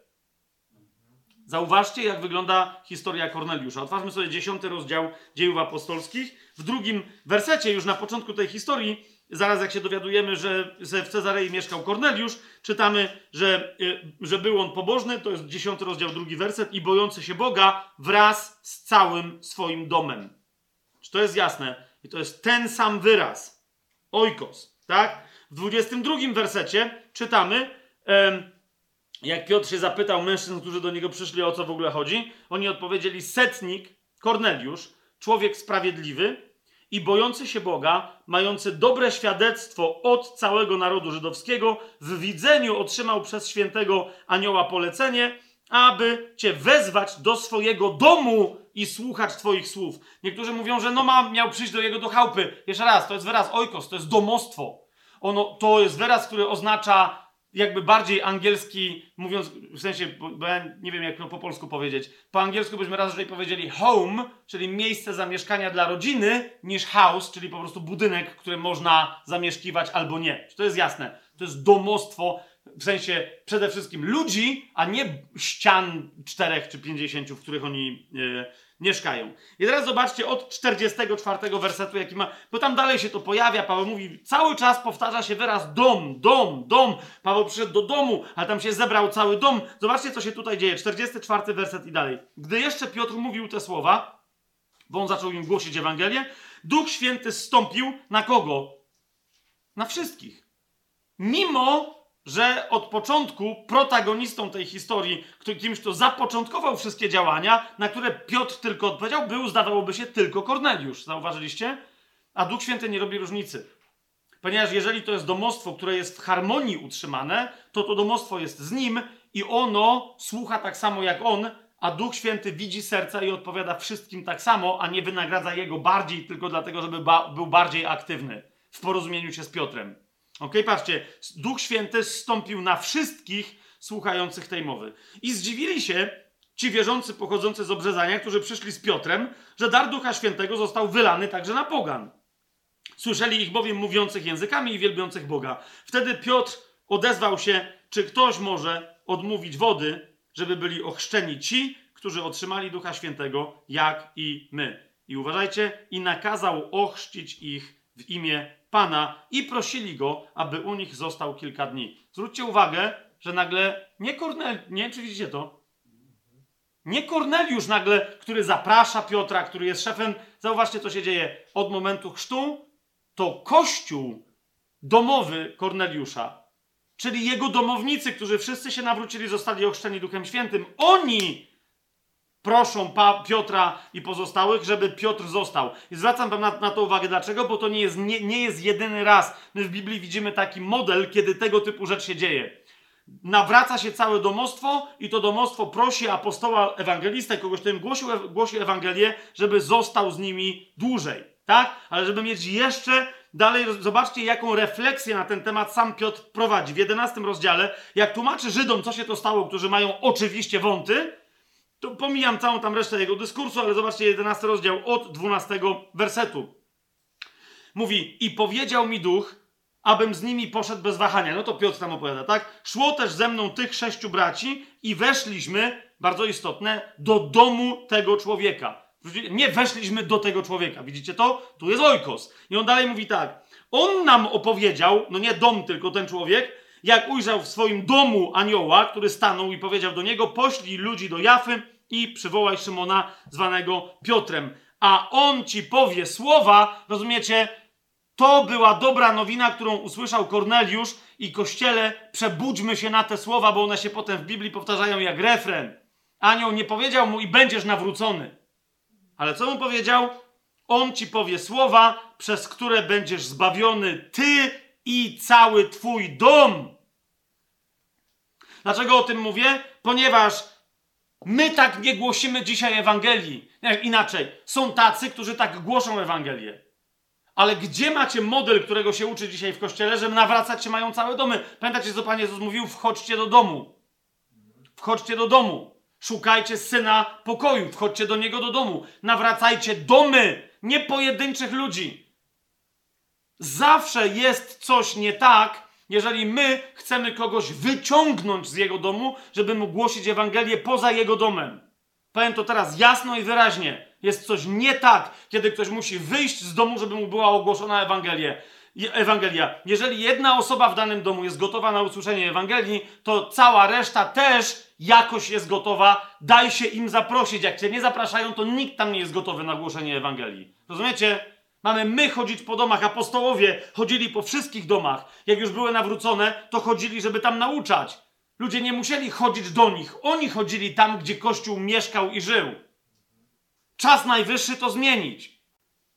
Z... Chciałem powiedzieć zburzyć kościoły, ale to jakby jest oczywiste. Po co burzyć kościoły? Przecież tam można przechowywać jedzenie, zwierzęta. Wiele dobra mo mo można robić, wiecie, świetlice środowiskowe dla dzieciaków, nie? Wszędzie zaciemnienie, głód, smród i ubóstwo. Tam jest jedzenie, tam se dzieci mogą. Duży kościół. Budujcie duże kościoły. Dzieci będą miały gdzie grać w piłkę w zimie. Nie mam żadne orliki. Dzieje apostolskie, dobrze, idźmy dalej. Y, a propos tego modelu, ja tylko to chcę pokazać, bo sobie możecie prześledzić, jak wyraz oikos funkcjonuje w całej Biblii, tak? Ale zobaczcie, 16 rozdział, przesławne y, zdarzenie, jak powstał y, kościół Filipian, który początkowo był kościołem Filipianki, jednej, mm, a może nawet Filipianek, tak? ale w 16 y, rozdziale, 14 i 15 werset nas interesuje. Przysłuchiwała się temu też pewna bogobojna kobieta imieniem Lidia z miasta Tiatyry. No to trochę nie była Filipianką, ale była Filipi. Więc sprzedająca purpurę, której to serce otworzył Pan, aby uważnie słuchała tego, co mówił Paweł. 15 werset, zobaczcie, co się dzieje. A gdy została ochrzczona razem ze swoim domem. Model jest taki oczywisty, że tu nawet nie, ale gdzie, gdzie ona została ochrzczona? Co? Dwunasty werset nam mówi, stamtąd zaś oni się udali do Filipi, rzymskiej kolonii, zostali tam przez kilka dni. W dzień szabatu wyszliśmy za miasto, nad rzekę, gdzie zwykle odbywały się modlitwy. Więc co, cały, ona z całym domem poszła nad tą rzekę? Czy może powiedziała, do, oddała życie Chrystusowi? Z całą pewnością nie przy pomocy modlitwy grzesznika? Ale powiedziała chrzest. Była rzeka? Była. Ale rozumiecie? Paweł na pewno powiedział i cała reszta ekipy z nim, e, ty z kimś mieszkasz? Tak, chodźmy do ciebie do domu. Jakaś woda się zawsze znajdzie. Nie musi być żywa woda płynąca, fantastyczne okoliczności, gitara, śpiew i yy, szarlotka z kawą po, po wszystkim. Idźmy do ciebie do domu. Dlaczego? Dlatego. Rozumiecie, to nawet nie jest opisane, że tam była historia, tylko tyle. Nad rzeką przysłuchiwała się temu kobieta. Lidia, 15 werset, została ochrzczona. Gdzie? Pewnie w swoim domu, bo razem z całym swoim domostwem. I zauważcie, ten sam model. Poprosiła, jeżeli uznajecie mnie za wierną Panu, wejdźcie do mojego domu i zamieszkajcie w nim. I to na nas wymogła. Widzicie to? Ona mówi, bądźmy kościołem. Nauczcie nas być kościołem. Jak? No zamieszkajcie z nami. Tu wszyscy są kościołem. Wszyscy są ochrzczeni. Wszyscy tam usłyszeli dobrą nowinę. Paweł nie powiedział, super miejsce nad tą rzeką, jak już tu się gromadzicie, zbudujmy tu szałas. Najpierw robimy składkę, za jakieś 7 lat zbudujemy tu kaplicę, powolutku ludzie będą przychodzić. Rozumiecie? Kaplice dla kościoła są już pobudowane. To są wszystkie domy, w których mieszkają ludzie. Po prostu. Wszędzie na ziemi. Nie trzeba ich ekstra budować. W 31 y, wersecie, w tym samym rozdziale. Nie? Pamiętacie, jak ci potem trafili do więzienia, Paweł z Sylasem, y, tam się ziemia zaczęsła. Zauważcie, jaki jest model. 30, y, wyprowadziwszy ich z więzienia, strażnik, 30 werset powiedział, panowie, co mam czynić, abym był zbawiony? Jaka jest ich odpowiedź? To, je, to nie jest tylko anioła dobra nowina. Ich odpowiedź jest jaka? Uwierz w Pana Jezusa Chrystusa, a będziesz zbawiony ty i twój dom. Cała twoja rodzina, wszyscy twoi domownicy. Rozumiecie? Jeżeli ty masz autorytet u siebie w domu, to wszyscy u ciebie będą zbawieni. Nie ma bolca. To jest jasne. Chińczycy tak głoszą Ewangelię. Po prostu. Jeżeli brat Jun, że tak powiem, dotknie się do kogoś, kto ma auto, to akurat niekoniecznie musi być mężczyzna, to może być kobieta, tak jak Lidia. Taka wiecie, e, matka rodu.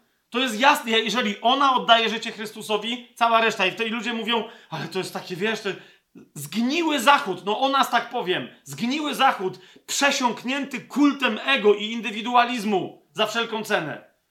Dlaczego? Bo słyszałem to na własne uszy, nie jeden, na pewno, na pewno brat Tymoteusz to słyszał, brat Piotr też, bo nie jestem pewny ostatnich naszych rozmów z bratem Junem i z innymi, ale w każdym razie ktoś z nich nam tu, tu bo, bo mieliśmy Amerykanina, który był świadkiem takiego ogłoszenia. Rozumiecie?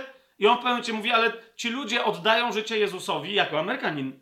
On mówi, oni oddają życie Jezusowi przez autorytet. Jakby to, jakie, jaką to ma wartość? I on sam powiedział, że 5 lat później, 10 lat później, 15 lat później, 20 lat później widział, jak ci ludzie wydają owoc, włącznie z tym, że umierają męczeńską śmiercią, oddając życie za Jezusa. Mówi, to było prawdziwe nawrócenie. A my wielce dbamy o indywidualne nawrócenie, osobiste oddanie życia Jezusowi, i potem masa z tych ludzi nie daje żadnego świadectwa, że się w ogóle nawróciła. Więc mówi, nie mówcie mi, mówi, ja jako Amerykanin tam się nawróciłem na tym. Jak zobaczyłem świadectwo tych ludzi, o których najpierw mówiłem, że to nie było prawdziwe nawrócenie, że oni po prostu z szacunki do swojej babki, do swojej matki, do, do ojca rodu, że oni z szacunku do nich coś wypowiedzieli, coś zrobili, ale tak naprawdę nie są chrześcijanami. Nie. Autorytet w duchu, jeżeli jest rozpoznany, tak jak w przypadku Korneliusza, tak jak w przypadku Lidii, tak jak w przypadku tego strażnika więziennego, dot, otwiera serca danego domostwa, ludzi, którzy znajdują się w danym domostwie, na głoszenie dobrej nowiny. Czy to widzimy, czy mamy, yy, czy mamy jasność? Zwłaszcza, że czytamy w 34 yy, wersecie, że wprowadził ich do swojego domu, zastawił przed nimi stół, stół i weselił się, uwierzywszy Bogu. Słuchajcie, tu jest znowu mowa o oddaniu życia Chrystusowi, bo to jest świadectwo chrześcijańskie, a więc po chrześcijańsku oni uwierzyli Bogu, uwierzywszy Bogu rzeczywiście z całym swoim domem. Po prostu. Tam, rozumiecie, to była od razu agapa, ponieważ cały, cały on uwierzył, a razem z nim cały jego dom. Wszyscy, yy, wszyscy tam się ponawracali. Yy, otwórzmy sobie 18 rozdział dziejów yy, apostolskich. Ósmy werset.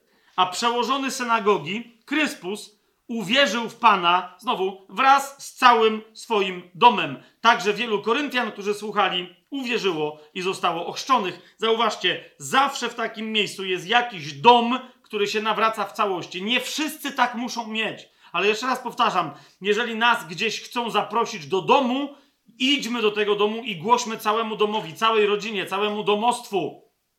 Ok? Dzieje apostolskie, 20, 20 e, rozdział. 20, 20 rozdział. Yy, 20 werset. Jeszcze raz Paweł tam podkreśla, że on głosił publicznie, owszem, to jest jego zadanie jako ewangelisty, jako apostoła, ale też yy, mówi wyraźnie o głoszeniu w każdym z domów. Jeszcze raz, to jest głoszenie po domach. Zobaczcie sobie, jak to wygląda w języku, yy, w języku greckim. Przypomina o tym, że tak głosił w Efezie. Że on nie omijał domów. Nie było tak, że do domów wyznaczał jakichś starszych, a on se głosił w jakimś publicznym. A pamiętacie, że u y, Tyrannosa miał szkołę.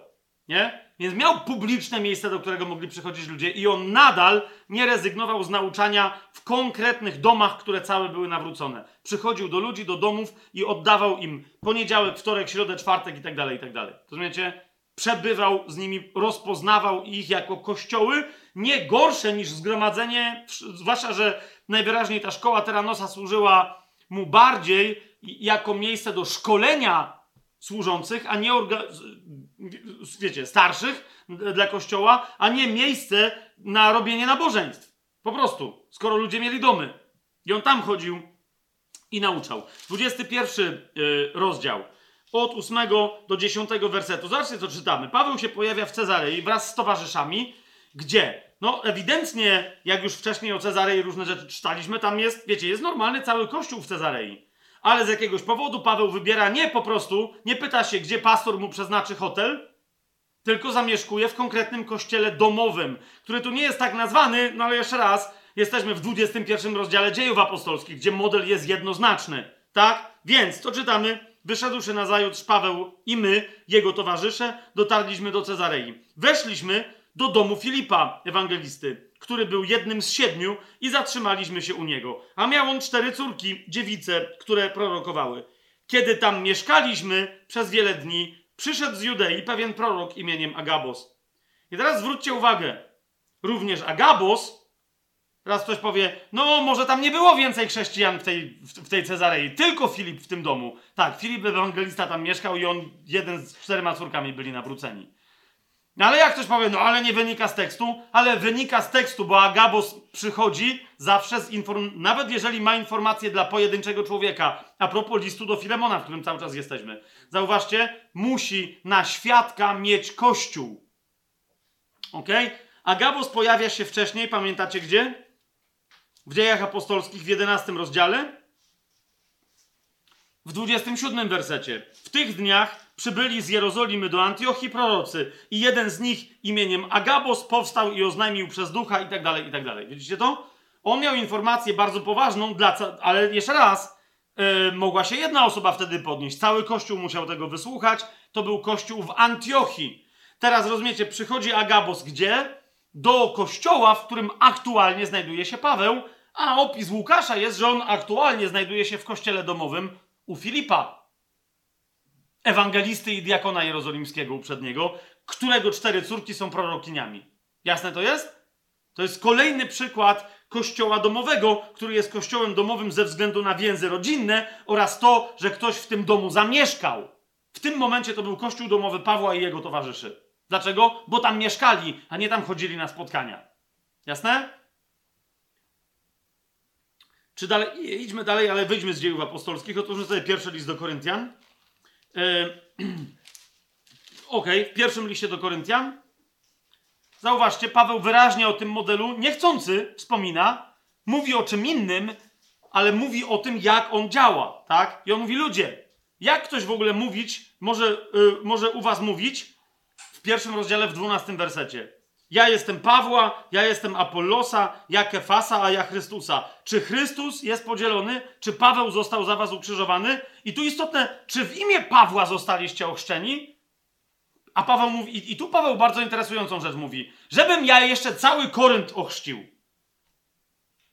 Ale ja ochrzciłem u was tylko jedno, no właśnie co? Zobaczcie dalej. Dziękuję Bogu, 14 werset, że oprócz Kryspusa i Gajusa nikogo z was nie ochrzciłem, aby nikt nie powiedział, że chrzciłem w swoje imię. Ochrzciłem też dom Stefanasa, poza tym nie wiem, czy ochrzciłem jeszcze kogoś. Zwróćcie uwagę, skąd się wzięli Gajus i Kryspus, my o tym, my tego nie, rozumiecie? Ja nie mówię, że nie ma indywidualnego głoszenia, czy to jest jasne?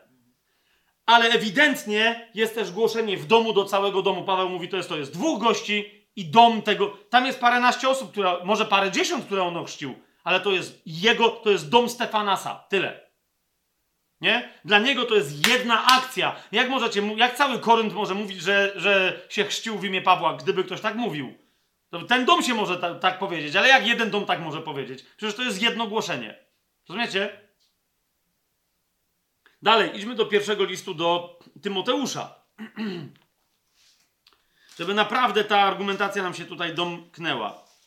Popatrzcie, gdzie się w jakim ciekawym, interesującym kontekście pojawia się wyraz domostwo lub też dom, oikos. To jest trzeci rozdział, wersety czwarty i piąty. Jaki ma być biskup? Czyli my już wiemy, że nie żaden biskup, tylko wizytator z kuratorium, nadzorca, dozorca, superintendent. Zwajcie, zwaj, nazywajcie to jak chcecie. Jaki ma być? Czwarty, piąty werset. Między innymi dobrze rządzący własnym domem, trzymający dzieci w posłuszeństwie i wszelkim szacunku. I teraz popatrzcie, bo będziemy szli dalej tym argumentem. Pytanie brzmi, czy chodzi o to, żeby ten chłop miał porządek w rodzinie, czy może w kościele domowym? Przyjrzyjcie się tekstowi. Nie? Dobrze rządzący własnym domem, własnym ojkosem. Oprócz tego trzymający dzieci w posłuszeństwie i wszelkim szacunku. Zauważcie, ale kto jest resztą tego domu wtedy? Tylko żona. No to nie można żony nazwać żoną, że dobrze rządzące żoną i dziećmi. Czemu pada nazwa ojkos? Ok? I dalej. Jeżeli bowiem ktoś nie umie rządzić własnym ojkosem, jakże będzie mógł się troszczyć o Kościół Boży? Widzicie, co się dzieje? Czyli Kościół lokalny, jak można przenieść jego odpowiedzialność na Kościół lokalny? Nie? Z jakiego? Z czego? Z domu? Czy ze specyficznego, nawróconego domu? O, powiecie, dobra, nie jest to tutaj jasne i ja się zgadzam. W pierwszym do Tymoteusza, w piątym rozdziale, natomiast czwartym wersecie mamy takie bardzo, ale to bardzo interesujące zdanie. Jeżeli jakaś wdowa ma dzieci lub wnuki, niech się one najpierw uczą być pobożnymi względem własnego domu i odwzajemniać się rodzicom, jest to bowiem rzecz dobra i miła w oczach Boga. Zgadza się? Wszystko by się zgadzało, chociaż jak się temu przyjrzycie zdaniu, to ono trochę nie ma sensu, bo wyraz, który mówi być pobożnymi, on się pojawia tylko dwa czy trzy razy w Biblii, z tego co pamiętam, i on oznacza oddawanie czci Bogu. Tak jak się oddaje w zgromadzeniu, rozumiecie, na modlitwie wspólnej, e, w kościele. A zdanie to brzmi, uważajcie, jeżeli zaś jakaś wdowa ma dzieci lub wnuki, to niech się one najpierw uczą oddawać cześć Bogu lub też bycia pobożnymi, najpierw we własnym ojkosie lub też wobec własnego ojkosu. We własnym domu, jak najbardziej, ale zaraz, one się mają uczyć pobożności w zgromadzeniu własnego domu. Czy to jest jasne? Nie! Czyli tu jest mowa, niech nie lecą z czymś usługiwać wdowom, wiecie, które nie mają rodziny, a więc kościół lokalny, zwany koś, lokalnym kościołem Bożym w Biblii, tak? On się ma nimi zajmować. Nie, jak one mają rodzinę, która jest nawrócona, to niech się w takim razie kościół domowy nią zajmie. Czy to jest jasne? Tu jest, tu jest, y, tu jest taka myśl, ok? Drugi do Tymoteusza, otwórzmy sobie pierwszy rozdział.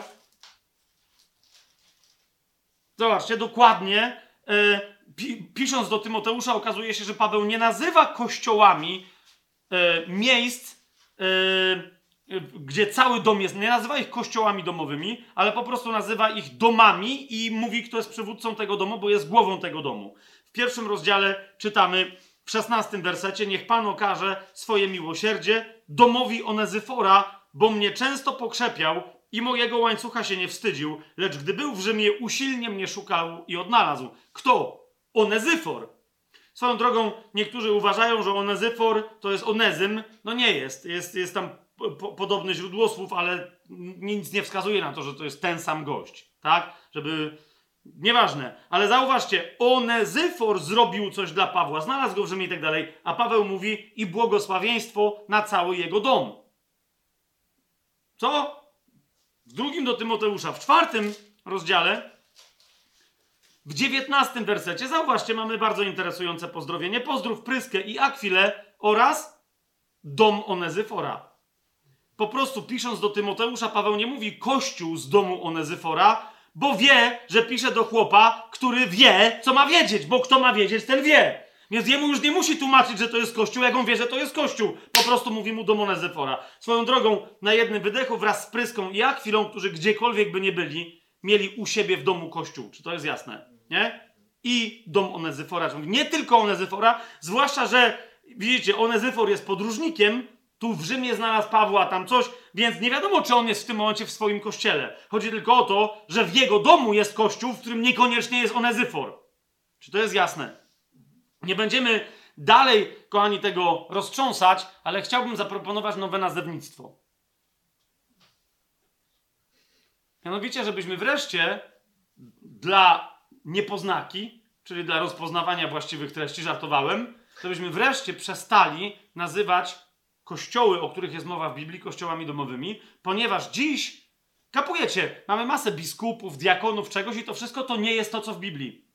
Jeszcze raz, większość kościołów domowych, ruchów kościołów, kościołów domowych, które znam, nie to, żebym znał wszystkie, na zachodzie, w Europie, w Stanach Zjednoczonych, to nie są kościoły domowe opisane w Biblii. Dlaczego? Bo kościoły domowe opisane w Biblii powinny dzisiaj przez nas być ze względu na to, co czytamy w Biblii, nazywane kościołami rodzinnymi. Ok? Jasne, że jest rodzina bliższa i jest rodzina dalsza. Rozumiecie o co mi chodzi? Czyli yy, gdyby, gdybym ja był, Bóg by dał, takim Filemonem, do którego by napisał jakiś Paweł, żeby to odróżnić, załóżmy, że Piotr, chociaż nie, bo my teraz mieszkamy w sumie drzwi w drzwi, to prawie, prawie już mamy kościół rodzinny. Ale brat Łukasz na przykład by pisał, tak? List świętego yy, Łukasza, apostoła do Fabia Lemona. Nie? I ty byś wtedy napisał do mnie, Łukasz, więzień Chrystusa Jezusa i Tymoteusz brat, dość pasuje, do umiłowanego Fabia Lemona, naszego współpracownika, do naszej umiłowanej Magdaleny, do Feliksa, naszego współbojownika i do kościoła z waszego domu. Tak? Co by to znaczyło? To znaczy, że z nami mieszkają jacyś inni ludzie, którzy niekoniecznie są moją żoną czy moimi dziećmi, na przykład moim synem. Tak? Rozumiecie o co mi idzie?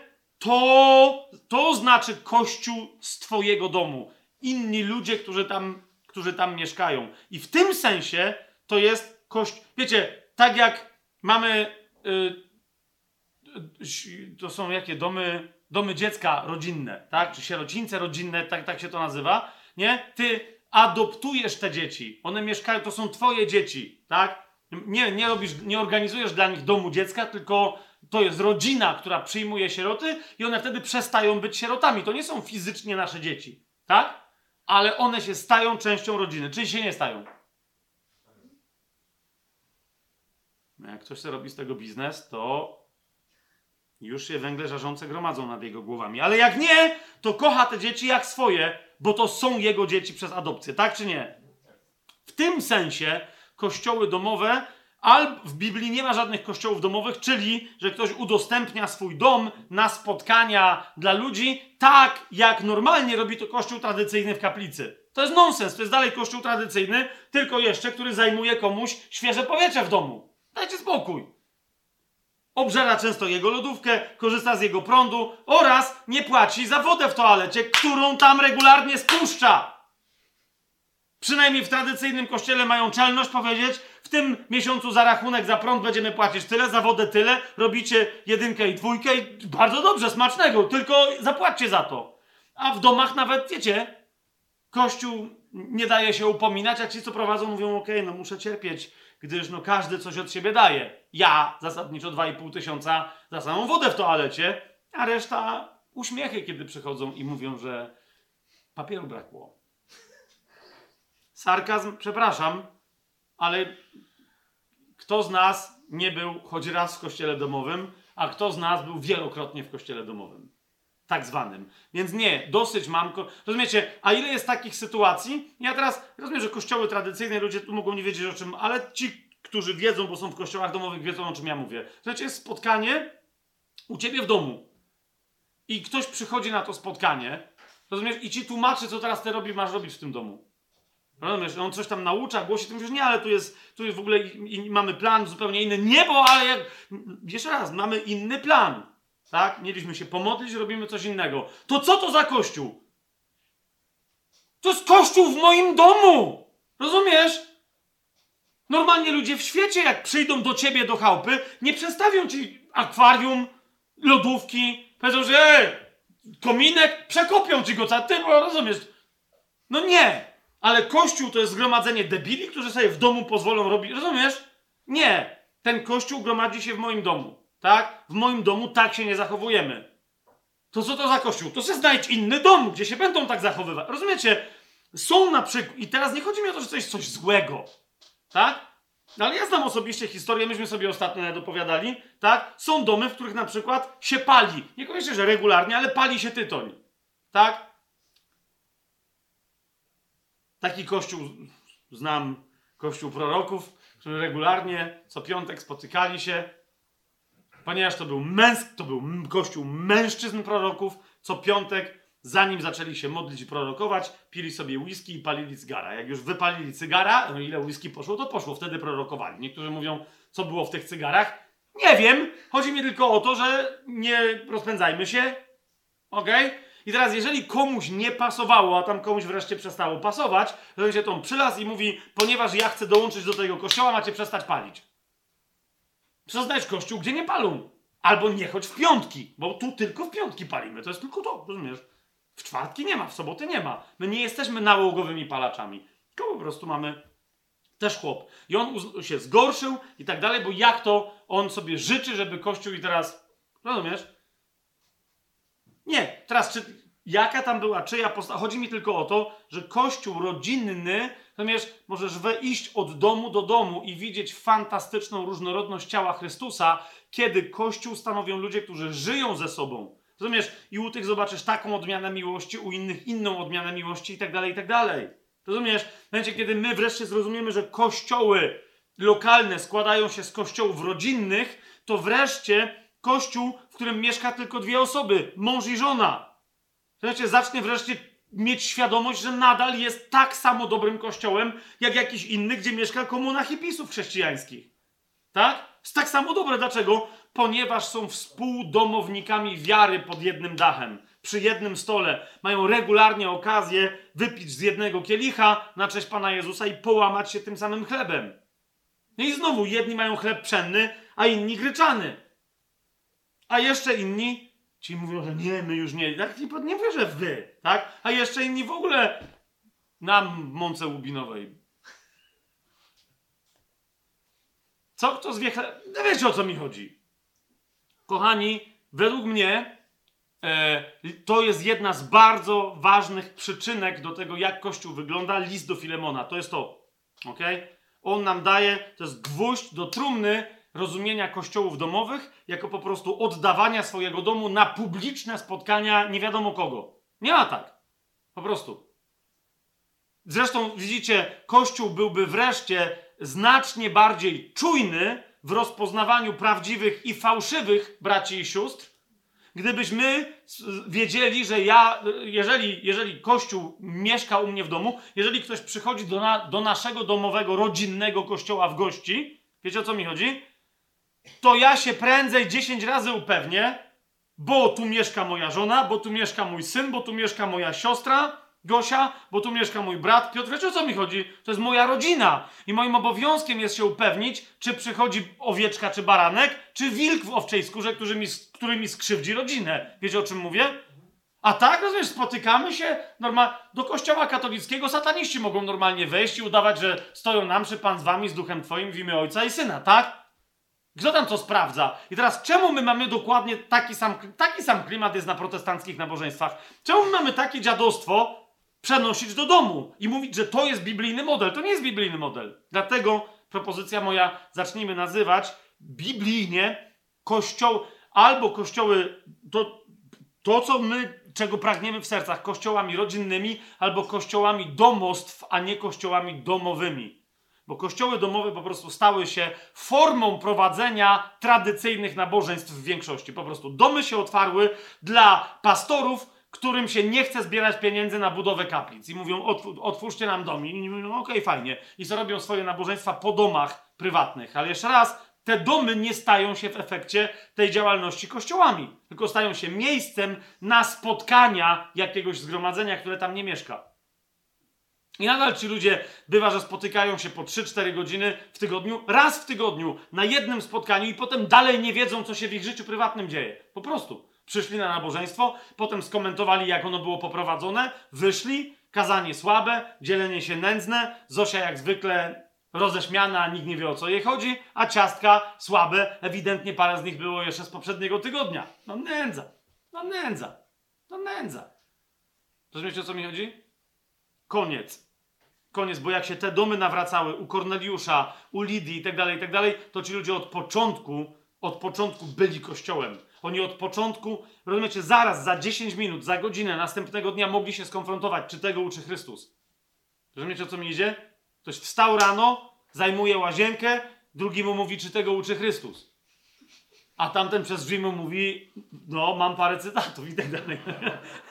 No i zaczyna się kościół, ale przynajmniej mamy cały dzień, albo no tyle, ile mamy w domu do rozwiązania pewnych teologicznych problemów. Zatem, kochani, list do Filemona pozwala nam dokończyć temat struktury kościoła, kościoły rodzinne. Nie ma czegoś takiego jak kościoły domowe. Rozumiane jako spotkania, nabożeństwa organizowane w prywatnych domostwach. Nie, nie. Nawracają się domostwa, ok? Jeżeli Pan mówi, abyśmy głosili narodom, to narody dokładnie składają się z miejscowości, a miejscowości z domów rodzinnych. To jest to. Więc jeżeli mamy głosić do narodów, mamy myśleć o ogłoszeniu do rodzin, okay? do domostw, do społeczności, które dzielą ze sobą stół i dach. Dalej. Mamy to? Idziemy dalej. No to dopiero żeśmy nawet nie zacząłem. Dobra, żartuję, jesteśmy chyba w połowie. E, cel napisania listu e, do Filemona, który już wiemy, że jest listem do pewnej grupy kolosan, którzy stanowią kościół e, Filemona w domu Filemona. Co jest celem napisania tego listu?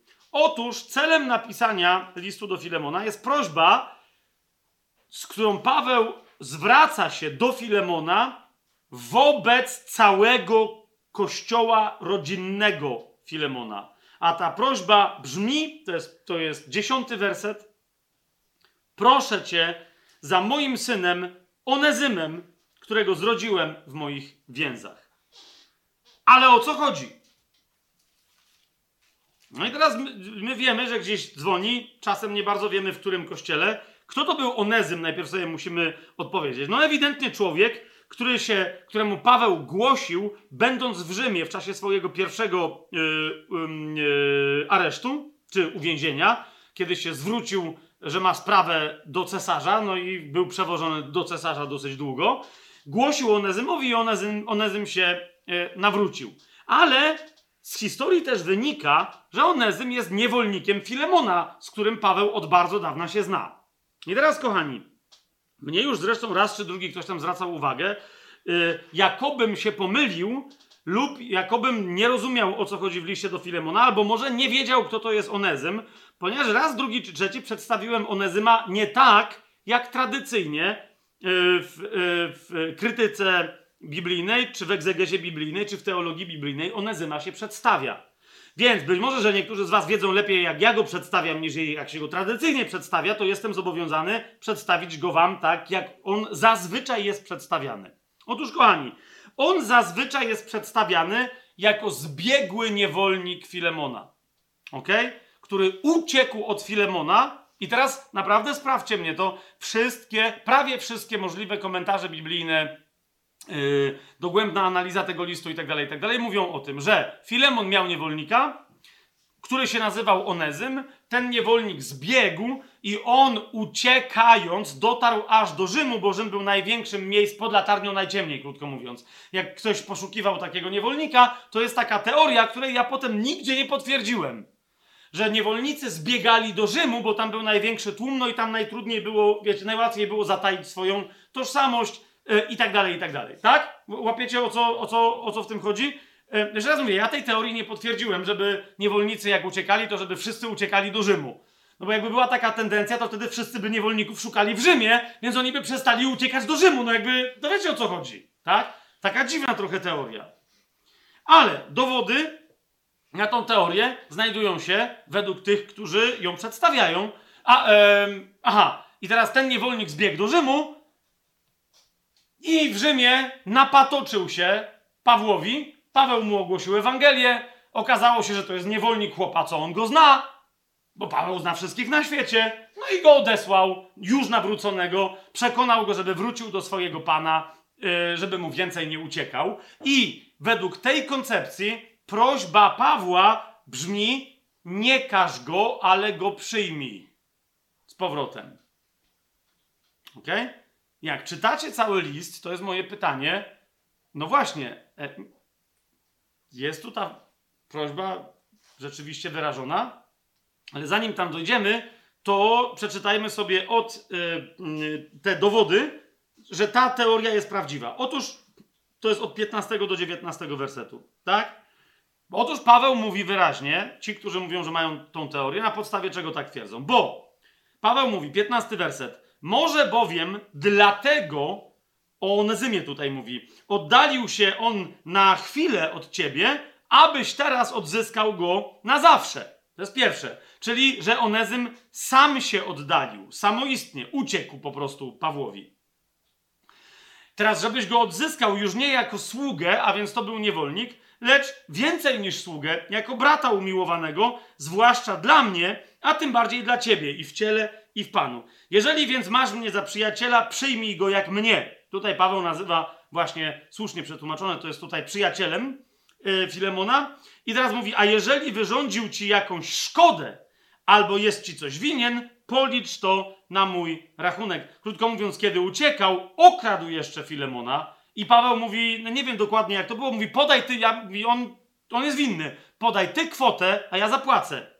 Ja, Paweł, 19 werset, napisałem własnoręcznie. A więc najprawdopodobniej Tymoteusz pisał ten list, ale tu jest dopisek Pawła, czyli on podyktował, mówi policz to na mój rachunek. I tu w 19 wersecie prawdopodobnie Paweł tymi swoimi, jak on w innym miejscu mówi, dużymi kulfonami napisał to piszę ja własnoręcznie. Paweł, ja zapłacę. To był ten fragment. Paweł mówi, rozumiesz? To nie Tymoteusz wymyślił mnie po prostu Filemon. I ja naprawdę, ja ci mówię, nieważne jaka to jest kwota, ja zapłacę, nieważne, że jestem w więzach. Nie? Więc to są dowody na to, że Filemon był e, zbiegłym niewolnikiem, którego spotkał Paweł, nawrócił go i odesłał go, e, odesłał go, mm, e, że Onezym, przepraszam, był zbiegłym niewolnikiem i Paweł go odesłał Filemonowi. Ale tu się pojawia moje pytanie plus, plus parę wątpliwości, gdy chodzi o inne wersety opisujące jednak wyraźnie Onezyma. Po pierwsze, jak Paweł, który jest w Rzymie w więzieniu, nie podróżuje sobie swobodnie. Okej, okay, ma mieszkanie, ale potem już nie ma, pamiętacie, jest przeniesiony do twierdzy, tak? Jak Paweł miałby, miałby się napatoczyć na, na Onezyma? Jak, by, jak miałby na niego wpaść? Nie? Ktoś powie, no nie, to Onezym do niego przyszedł. Ale zaraz, jeżeli oni się, on znał wcześniej cały kościół, rozumiecie, domowy, rodzinny Filemona, to Onezym by przyszedł i powiedział, a uciekłem Filemonowi. Jeżeli on był nienawrócony, a ewidentnie Paweł go dopiero nawrócił, to po co by się miał Onezym napataczać Pawłowi, żeby ten dał znać, widziałem Onezyma, jest w Rzymie. Wiecie o co mi chodzi?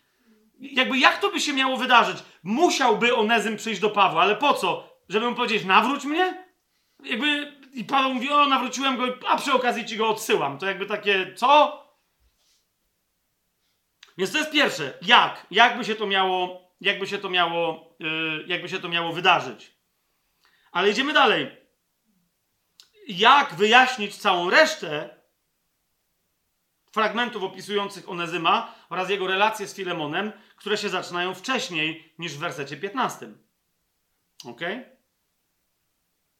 Teraz, zanim ja wam przedstawię moje dowody oraz jeszcze paru innych komentatorów biblijnych, którzy, którzy to najpierw przedstawię moją teorię. Otóż według mnie e, za szybko zostały podjęte wnioski, że no przecież tu widać, że chłop umarł, no przecież, że uciekł, że to jest oczywiste. No nie. Ja przy pierwszym czytaniu a na szczęście moje pierwsze czytanie było czytaniem oryginalnym tego listu, także się zastanowiłem, o co tu w ogóle chodzi. A zastanowiłem się dlatego, bo ktoś mi powiedział, że to jest list o tym, że chrześcijanie nie mieli nic przeciwko niewolnictwu. I zacząłem czytać ten list i stwierdziłem, że ale zaraz w ogóle, ale skąd mogę wiedzieć, że Onezem był jakimś niewolnikiem? Gdzie tu jest mowa o jakimś niewolnictwie? Co tu się w ogóle dzieje? w tym liście. I jak zacząłem go więc dogłębnie czytać, to nie wiedząc o innych, to w ogóle mnie się od razu wydało, że historia się miała nieco inaczej. Mianowicie, że Onezym z jakiegoś powodu denerwował Filemona, albo w każdym razie on nie potrafił go ogarnąć, nie był mu do niczego przydatny z jakiegoś powodu i on go po prostu dał Pawłowi, uznając, jeżeli on będzie pomagać Pawłowi i wiecie, tam będzie jeszcze eskorta i tak dalej, i tak dalej, więc wszyscy Rzymianie będą wiedzieli, że to jest jego, jego niewolnik, który, którego dostał od Filemona i on musi zapewniać mu, wiecie, różne rzeczy, tak? Musi mu, jak trzeba jedzenie załatwić, to, to jest gość od, to, to nie tyle, że to jest niewolnik Pawła, co on jest niewolnikiem konkretnego pana, który oddelegował tego niewolnika, żeby służył Pawłowi. Dał mu go w prezencie. Czy to jest jasne? Tak? To jest pierwsze. I teraz w trakcie tej znajomości on widzi Pawła, Paweł mu głosi i on się nawraca. Tak? I teraz w wyniku tego Paweł go odsyła do Filemona. Dlaczego? Bo to jest bardzo interesujące, jakiego rodzaju oni są przyjaciółmi, towarzyszami lub też czego partnerami, bo Paweł według mnie w jednym miejscu sugeruje, że mógłby sam uwolnić Onezyma. To jest ciekawe. Nie? Być może, że to była, wiecie, spółka z ograniczoną odpowiedzialnością, tak? I że mieli współwłasność Onezyma. Ty. To jest dopiero. Jak to Paweł miał niewolnika? Zaraz sobie to wszystko będziemy wyjaśniać. Jeszcze nie przechodzimy do tematu niewolnictwa. Tak? Tylko, że, bo Paweł wyraźnie w jednym miejscu sugeruje, że mógłby to sam zrobić, ale ze względu na możliwość dobrego uczynku Filemona mówi: zrób to ty. Nie? A teraz skąd my to wszystko wiemy? No bo jak czytamy od początku, to zobaczcie. W Filemona e, w dziesiątym wersecie słyszymy, że Paweł mówi, więc o, mówi, jest Onezym, który teraz jest moim synem. No to Filemon miał pierwsze. Aha. Proszę cię za moim synem, Onezymem, którego zrodziłem w moich więzach. To jest bardzo interesujące. A propos w ogóle rozumiecie naszego rozumienia nowonarodzenia. Bo Paweł mu mówi: Ja ci odsyłam kogoś, którego nie myl, aby przypadkiem z Onezymem, którego ty znałeś, bo jego nie ma. Ja ci odsyłam mojego syna teraz. Niemniej ten człowiek, ze względu na swoje ciało, będzie mylony z tym, kim kiedyś był. Czy to jest jasne? Ja mówię, ale, ale ty, nieważne co zrobisz, pamiętaj, że mówimy teraz o naszym bratu w Chrystusie, którego ja zrodziłem w moich więzach. Jasne? Dalej. Który niegdyś był dla ciebie nieużyteczny, a teraz dla ciebie i dla mnie jest bardzo użyteczny.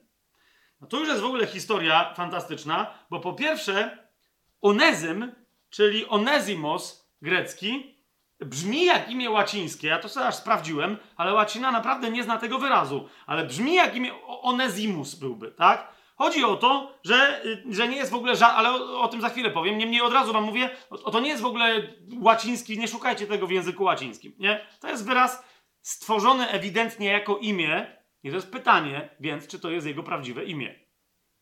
Nie? Imię, które oznacza pożyteczny. tak? Ale o tym sobie powiemy więcej. O tym sobie powiemy więcej, bo teraz powiecie, a zatem odsyłam ci pożytecznego, który niegdyś był dla ciebie nieużyteczny, a teraz jest dla mnie i dla ciebie bardzo użyteczny. Niemniej, zaraz wam powiem, od jakiego czasownika pochodzi imię Onesimos.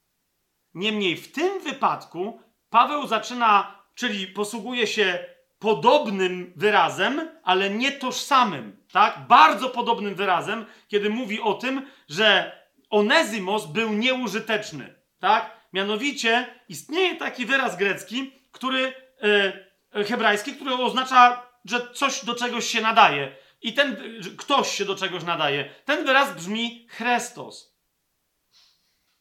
Prawie jak Chrystus. Ok? Chrestos znaczy dopasowany. Na przykład, jeżeli, jeżeli gryf, na przykład w sztandze, albo rękojeść w, mieczu, czy rozumiecie, że coś jest dopasowane idealnie do ręki, nie? To ona jest, to w takim razie to coś, ten e, gryf na przykład jest Chrestos. Pasuje komuś albo pasuje do czegoś idealnie i w związku z tym jest łatwy do, ope- do operowania, łatwy w zarządzaniu. Jest, ma to sens, ja teraz, teraz łatwo, jest nim łatwo jest nim rządzić. Tak?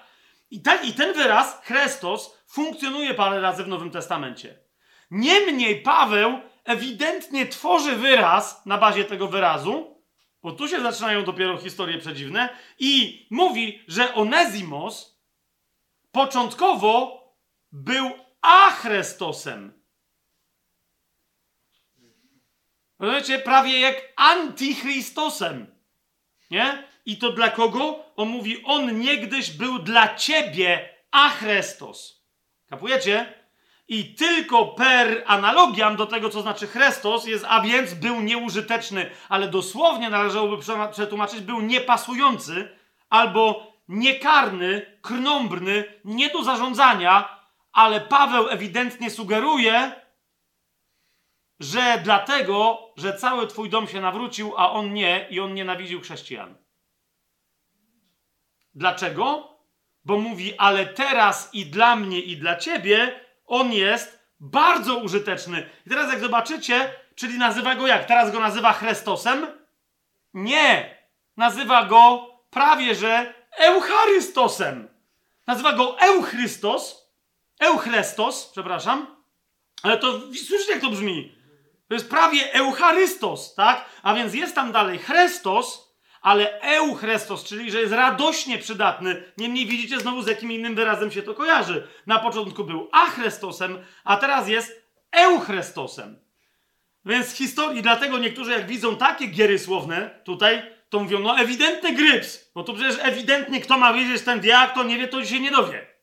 No nie, bo ewidentnie Paweł tak pisze, żeby cały Kościół również widział, jakim językiem operować. To jest po pierwsze. I teraz, kochani, najprawdopodobniej, najprawdopodobniej, teraz dodam kolejne, jak już tu widzicie, czyli jest powiedziane, że on początkowo był krno... Więc to nie był, rozumiecie, to nie był zwyczajny niewolnik.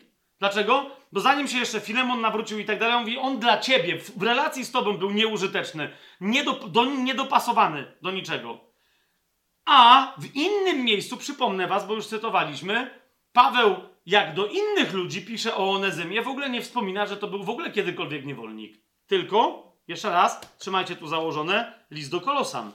Tak? Jak Paweł do Kolosan mówi o Onezymie. Kapujecie?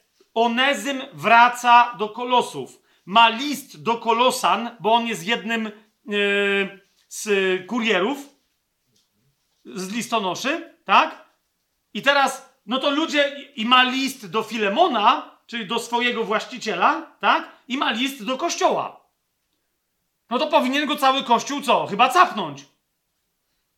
Tak? Przyszedł i mówi, słuchajcie, mam list, a to jest ten chłop, co uciekł. One... Rozumiecie, ale Paweł mówi do kościoła, że tam wysyła kogo i wraz, wraz z Onezymem, to jest czwarty rozdział, dziewiąty werset, wraz z Onezymem, wiernym i umiłowanym bratem, no dobrze, który pochodzi spośród was, tyle. A nie, który jest własnością Filemona, czy który jest z domu jego, tylko on pochodzi, to jest kolosanin. Kapujecie? Więc teraz, co się tu dzieje? Wszystko wskazuje na to, że temu facetowi powinęła się życiowo noga. Onezymowi. Ok? Zadłużył się prawdopodobnie u Filemona i nie był w stanie oddać pieniędzy. Być może, że jakieś inne dziadostwa narobił, ale wszystko na to wskazuje, że jak masa niewolników w cesarstwie rzymskim, to był niewolnik ekonomiczny.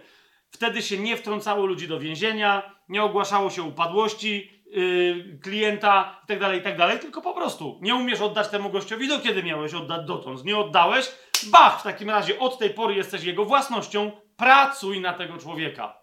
ok?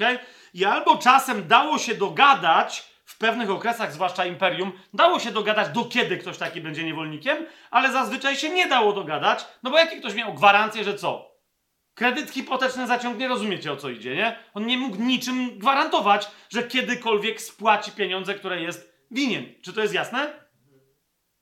Dlatego w liście do Filemona w 18 i w 19 rozdziale mamy, w wersecie, przepraszam, mamy napisane, jeżeli wyrządził ci jakąś szkodę, czyli zachował się źle, albo jest ci coś winien i z tego powodu być może jest niewolnikiem. Rozumiecie o co chodzi? To mówi, policz to na mój rachunek, ja to naprawdę zapłacę. Nie? Czyli mówi, jeżeli on był niewolnikiem i teraz będą jakieś wątpliwości, bo Filemon może to zrobić tak o, nie? Ale zapyta go e, to, towarzystwo w kolosach niewierzące, że co jest grane? A, a co takiego zrobił ten niewolnik, że go uwalniasz? Psujesz rynek. No bo wiesz o co chodzi, no nie? No tu nagle, czyli każdy może być tak ozwolniony, i Paweł mówi, jeżeli trzeba, to ja zapłacę i wtedy pokażę, że no chłop spłacił, znalazł sobie jakiegoś sponsora i tyle, no to coś będziemy dalej szczypać. Zwłaszcza, że to i tak dziadowski niewolnik jest. Rozumiecie o co idzie? Ewidentnie to w tym tekście raczej tak wygląda. Nie, że Paweł mówi, jeżeli przyczyną tego, że on się stał uzależniony od ciebie, że jest twoim niewolnikiem, jest to, w pewnym momencie, rozumiecie, Cesarstwo Rzymskie w swoim maksymalnym rozkwicie miało 120 milionów ludzi i 60 milionów niewolników z tego. Rozumiecie? E, dlatego oni nieustająco żyli w lęku przed nie tylko, że bo Spartakus, e, bo dziki, bo, bo Spartakus był scytą, czyli Słowianinem być może jeszcze, wiecie, z dalekich e, jakichś tam stron. W każdym razie, nie, nie z tego powodu. Bunt niewolników raczej wisiał cały czas na włosku z tego powodu, że masa ludzi uważała, że jest to niesprawiedliwe, że są tymi niewolnikami. Że można to było inaczej rozwiązać i że za łatwo po prostu stali się czyjąś własnością, tylko dlatego, że być może jeszcze dwa tygodnie, albo miesiąc, albo pół roku i by spłacili. Znaczy, jasne, że może by nie spłacili, ale wiecie, że w więzieniu przecież nikt nie idzie za to, że coś zrobił, tylko za niewinność, tak? Samo tu, nie? Przecież oni nie poszli za to, że nie spłacili, tylko za to, że no chcieli spłacić, ale im nie dali. Nie zmienia to faktu, że tacy niewolnicy byli chętni do buntu i niektórzy szacują, że z tych 60 milionów niewolników połowa cesarstwa, rozumiecie, przez długi czas nawet 35-40 milionów to byli niewolnicy ekonomiczni. Czajcie? Albo dzieci niewolników ekonomicznych. Więc to jest, według mnie, tu, tu raczej ma miejsce taka historia. E, I to jest, wiecie, ktoś, kto był normalnie obywatelem kolosów. Czajcie? I on się teraz staje, jest winny Filemonowi. I teraz Filemon, będąc już może chrześcijan, chrześcijaninem, on teraz nie wie, co ma zrobić. Bo rozumiecie, że on na przykład mógłby go zabić. Jeżeli to jest jego własność, dosłownie, to, to tak jak e, niektórzy e, w innych okresach historii uważali, że jak mają zwierzę, takie oto, to mogą je tak po prostu bezkarnie torturować czy zabić, tak? Dokładnie taki, taki był charakter niewolnika w Rzymie przez, przez, przez, przez wieki. To była własność jego pana. Jeżeli pan postanowił go zakatować dla żartów, to nikt, no po prostu no tyle, no jakby trochę głupio, bo dzięki temu inni niewolnicy go nie lubią, boją się, są mniej, o, wiecie, efektywni w pracy, ale nikt nie mówił, że mu nie wolno czegoś takiego zrobić, tylko że no głupi taki pan, nie? To nie tak się postępuje z niewolnikami, jak chcesz, żeby ci przynosili zysk. Będą cię okradać, będą celowo sabotować twoje działania, na złości coś tam robić. To nie ma sensu tak postępować z niewolnikami. Więc te sceny pokazujące, jak to ludzie, wiecie, regularnie gnębili wszystkich niewolników, nonsens, no. Bo to jest tak, jakby dzisiaj, jakby ktoś, wiecie, załóżmy, że świat by jeszcze istniał e, 500 lat i ktoś by pokazał, że ludzie e, byli tak debilni w XXI wieku, że celowo przychodzili do domu i się wyżywali na swoim mieszkaniu, no nie? Psuli se lodówkę, wybijali szyby, psuli se kota albo psa i tak dalej, no nie? Bo po prostu fajnie jest mieć coś na własność i sobie to zepsuć. Rozumiecie o co idzie? To nie, to nie było niewolnictwo jakieś ideologiczne, rasowe i tak dalej. Niewolnik to była własność materialna służąca dobrobytowi. To, to rozumiecie, to było konkretne wzięcie niewolnika, kupienie sobie niewolnika, czy pozyskanie niewolnika przez to, że ktoś nie mógł spłacić długu, było ruchem ekonomicznym w pierwszej kolejności. Nie? Zaraz do tego tematu, y, do tego tematu y, wrócimy, ale yy, werset dwunasty. Na to chcę wam zwrócić uwagę. Ok? To pisze Paweł, e, którego język poza, poza jego listami odnajdujemy również e, w listach, nie w listach, tylko w dwóch księgach Łukaszowych, czyli w Ewangelii Łukasza i w dziejach apostolskich. My nie wiemy za bardzo, czy ten język jest taki podobny Łukasza, bo nie jest taki sam, ale jest bardzo podobny. Czy kto miał na kogo wpływ? No ale wiadomo, że z kim kto przestaje, takim się staje, nie? Stosowanie języka greckiego przez Łukasza jest bardzo podobne do, no, do Pawła. Niektórzy mówią, no on nie był oryginalnym Grekiem, ale mógł znać Grekę lepiej nawet jeszcze niż Łukasz. My tego nie wiemy. Niemniej Ich język jest bardzo podobny. I teraz, kochani, w dwunastym wersecie tego listu, bardzo nam Łukasz teraz pomoże. W dwunastym wersecie tego listu Paweł pisze do Filemona, że mu Onezyma nie wysyła, że go znalazł w Rzymie, nawrócił go i teraz mu go wysyła, ale że mu go w pełnym znaczeniu tego słowa odsyła. Ok?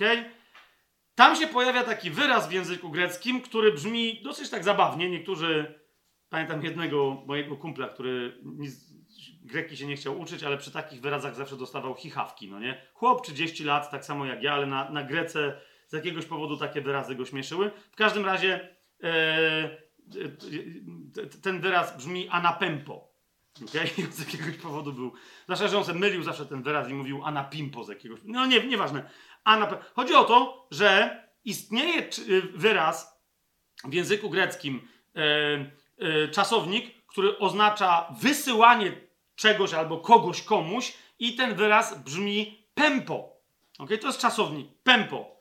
Anapempo znaczy, znaczy przesyłać coś między sobą. Nie? w, w, rozmaitych kontekstach, w literaturze to widać, tak? Że na przykład ludzie, którzy, którzy sobie podają w ramach gry coś, yy, narzędzie, kij na przykład zarzucają, czy przeciągają linę i tak dalej, tam się pojawia czasownik anapempo. Ale ktoś powie, no ale to jest Biblia i teraz on go znalazł go i mu odsyła, bo to jest, odsyła mu znalezioną zgubę, tak? Otóż, kochani, mamy trochę szczęścia i ten czasownik poza listem do Filemona pojawia się tylko jeszcze w jednym miejscu, mianowicie w Ewangelii Łukasza w 23 rozdziale i na nasze szczęście pojawia się w tym rozdziale, po pierwsze zwróćcie uwagę, że jest to Ewangelia kogo? Łukasza, który mówi bardzo podobnym językiem, jak jest bliskim przyjacielem, znajomym, współtowarzyszem, a nawet być może i współwięźniem Pawła, tak? Więc posługuje się tym czasownikiem prawdopodobnie rozumiejąc go naprawdę tak samo jak on. Ale tak czy siak nie mamy żadnego innego kontekstu. I teraz obczajcie, w jednym rozdziale Ewangelii Łukasza Łukasz posługuje się tym czasownikiem trzy razy. W kontekście, który nie powinien nam, zostawić żadnych wątpliwości. Pierwszy raz to jest Ewangelia Łukasza, 23 rozdział, siódmy werset. Szósty i siódmy werset, ale to jest siódmy werset. Pamiętacie, Pan Jezus jest już uwięziony, i teraz Piłat rozsądza jego sprawę. I teraz co czytamy? Kiedy Piłat usłyszał o Galilei, zapytał, czy człowiek ten jest Galilejczykiem, bo on nie chciał rozważać sprawy Jezusa. Rozumiecie o co chodzi? Chciał się jej pozbyć. Kiedy, a gdy się dowiedział, że podlega władzy Heroda, kto? Jezus. Nie jest żadnym zbiorem. On jest, rozumiecie, pełnoprawnie, w, w sensie władzy należy nie do niego, ale do Heroda, tak? Więc od, jest powiedziane, odesłał go do Heroda, który w tych dniach również był w Jerozolimie. Widzicie to?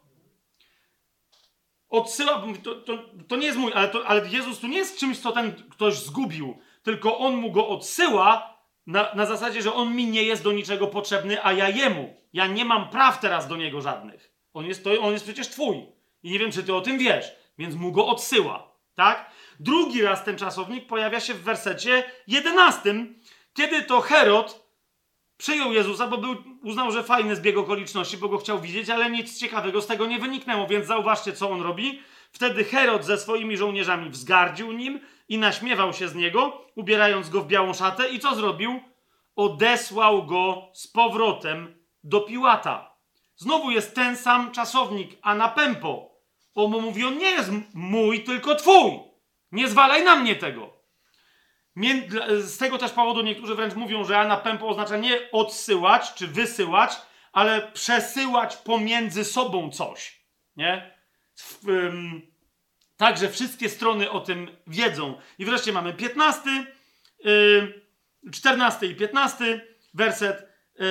Powiedział do nich Piłat: Przyprowadziliście mi tego człowieka. To do Żydów mówi jako podburzającego lud. Otóż ja przesłuchałem go wobec was i nie znalazłem w tym człowieku żadnej winy w sprawach, o którego oskarżacie. 15 werset. Ani też Herod. Odesłałem was bowiem do niego i nie znalazł w nim nic, co, zasługiwały, co zasługiwałoby na śmierć. I tu się pojawia trzeci czasownik, kiedy to Piłat ich odsyła do ich chłopa. Nie? Ja nie jestem, ja jestem Rzymianinem, to nie jest w ogóle moja sprawa. Więc znowu mamy trzeci raz czasownik odesłać kogoś do kogoś drugiego. Dlaczego?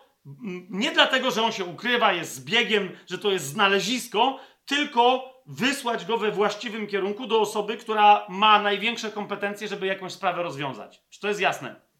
To nie jest odesłanie, znalazłem go i masz. Nie? Zobacz, znajda. To jest tylko nie powin, już nie powinno go ze mną być, więc ci go odsyłam. Ok? Dlaczego? Wróćmy do listu do, yy, do Filemona. Zobaczcie, i Paweł to uzasadnia. Nie dlatego, że go znalazł, tak? Spójrzcie, list do. Tak, poleciałem do listu do, do Hebrajczyków. list do Filemona. E, w 13 i 14 wersecie Paweł e, mówi. E, w 12 wersecie Paweł mówi: Jego to odsyłam. I tu jest czasownik anapempo. Przyjmij go więc jak moje serce. I teraz w 13 wersecie mówi, tłumaczenie mamy, zamierzałem go przy sobie zatrzymać, aby zamiast ciebie posługiwał mi w więzach Ewangelii. I on mówi, przyjmij go jak moje serce. Kogo? I tu jest dosłownie po grecku napisane, tego, którego bym chciał nadal zatrzymać, aby zamiast ciebie posługiwał mi w więzach Ewangelii, ale, nie wiem czy rozumiecie o co chodzi, więc według mnie to zdanie wyraźnie mówi, że skoro mi go dałeś, to ja bym go dalej zatrzymał, bo po co? Bo ewidentnie miał w twoje miejsce usługiwać mi w moich więzach Ewangelii. Jasne to jest? Ale, ale czemu ci go odsyłam? Aby bez twojej, bo bez twojej zgody, ale bez twojej zgody nie chciałem nic czynić. W sensie z czym? Z tym, żeby go uwolnić.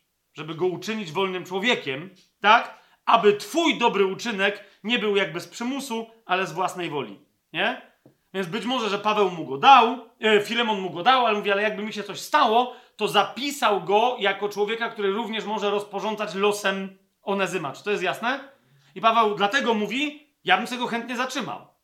Niemniej wolałbym, żebyś to ty zrobił, żeby potem nie było, że no Onezym jest wolny, bo Paweł go uwolnił, no to co ja się będę rzucał? Więc ci go odsyłam, żeby to był twój dobry uczynek, uczyń to ty w swojej wolnej woli. Mamy jasność? I dalej Paweł tłumaczy, jakby dalej wyjaśnia Filemona, ale według mnie cała ta historia, jak dokładnie te, te, te zdania czytamy, ona pokazuje, że to był niewolnik ekonomiczny, raczej dany przez e, Filemona Pawłowi, żeby mu pomagać.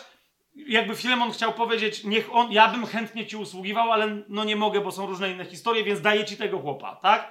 Ale mówi, okej, okay, zwłaszcza, że on u ciebie jest achrestosem, do niczego nie pasuje, wkurza was wszystkich, więc ja go wezmę. Ja chętnie. Oto jest prawdziwe. Zobaczcie, zobaczcie jak, jak serce Pawła, jak tutaj też się, jako jakie się objawia wobec wszystkich, nie? Paweł jest w więzach i dostaje niewolnika, który kto wie, czy jemu teraz nie będzie, się na nim się wyżywał. I Paweł mówi, a dobra, nie? Czemu nie? Kto, kto komu zrobił większy prezent? Filemon Pawłowi czy Paweł Filemonowi, że mu tego gościa wziął? Bo wiesz, raz, według mnie wszystko na to wskazuje, że nie? A potem go odsyła i mówi, ty patrz, a teraz ci go odsyłam nie jako niewolnika, ale jako naszego brata, a mojego syna. Jest sensacja, co? Chwilę mówi, no raczej. A najlepsze jest, wiecie co w tym wszystkim? Że imię Onezym i dlatego niektórzy mówią, być może, że on nie miał na imię Onezym. Może miał inaczej na imię. E, ale ze względu na to, co się tu wyprawia, no bo wiecie, e, niektórzy zresztą to by potwierdzało teorię o zbiegu, nie? Niektórzy mówią, on naprawdę nie miał na imię Onezym, bo e, jeżeli to był zbieg i Paweł go odsyła z listem do Filemona, jakby po drodze go ktoś złapał, rozpoznał, to go ukatrupią. Wiecie o co chodzi, nie? Więc on tu ma list, to jest Onezym, to jest kto inny. Filemon wie, a Filemon mógł na zobaczyć, aha, brat One, to ty jesteś brat Onezym? Okej, okej, okej. Dlaczego niektórzy tak mówią? Ponieważ imię Onezym Onezimos pochodzi od czasownika oninemi, który w Biblii pojawia się tylko raz w tym liście. Paweł w dwunastym wersecie mówi: Odsyłam ci Onezyma. Nie? Jego to odsyłam ci i mówi: Przyjmij go więc jak moje serce. Mamy to? Mamy to? To nie jest to, nie jest to miejsce, tylko to jest bardzo istotne do zrozumienia tego, co się dalej dzieje. A w dwudziestym wersecie Paweł mówi: Tak, bracie, niech ja dzięki Tobie, mamy tu przepiękne tłumaczenie, niech ja dzięki Tobie doznam radości w Panu, pokrzep moje serce w Panu. A w rzeczywistości on się tu posługuje czasownikiem oninemi, od którego pochodzi imię Onezimus, czyli czasownik ten oznacza przynosić profit, przynosić zysk albo nieść pomoc. Nie? Więc Paweł mu mówi, czyli onezymować znaczy przynosić profit. Ok? Więc onezym znaczy przynoszący profit, a nie użyteczny, przynoszący profit. Czy to jest jasne? Tak? I Paweł w 20 wersecie pisze do Filemona, mówi bracie, niech teraz ja mam przyniesiony profit przez to, że ty pokrzepisz moje serce w Panu, czyli przyjmiesz onezyma przynoszącego profit jako moje serce, które do ciebie wysyłam. Rozumiecie, co się tu dzieje? I dlatego niektórzy mówią, że Paweł puszcza do niego oko i mówi, no przecież ja wiem, że to nie jest onezym i ty wiesz, że to nie jest onezym, no nie? Ale nazwijmy go onezymem, żeby od tej pory już był onezymem, bo to nam obydwu przyniesie korzyść.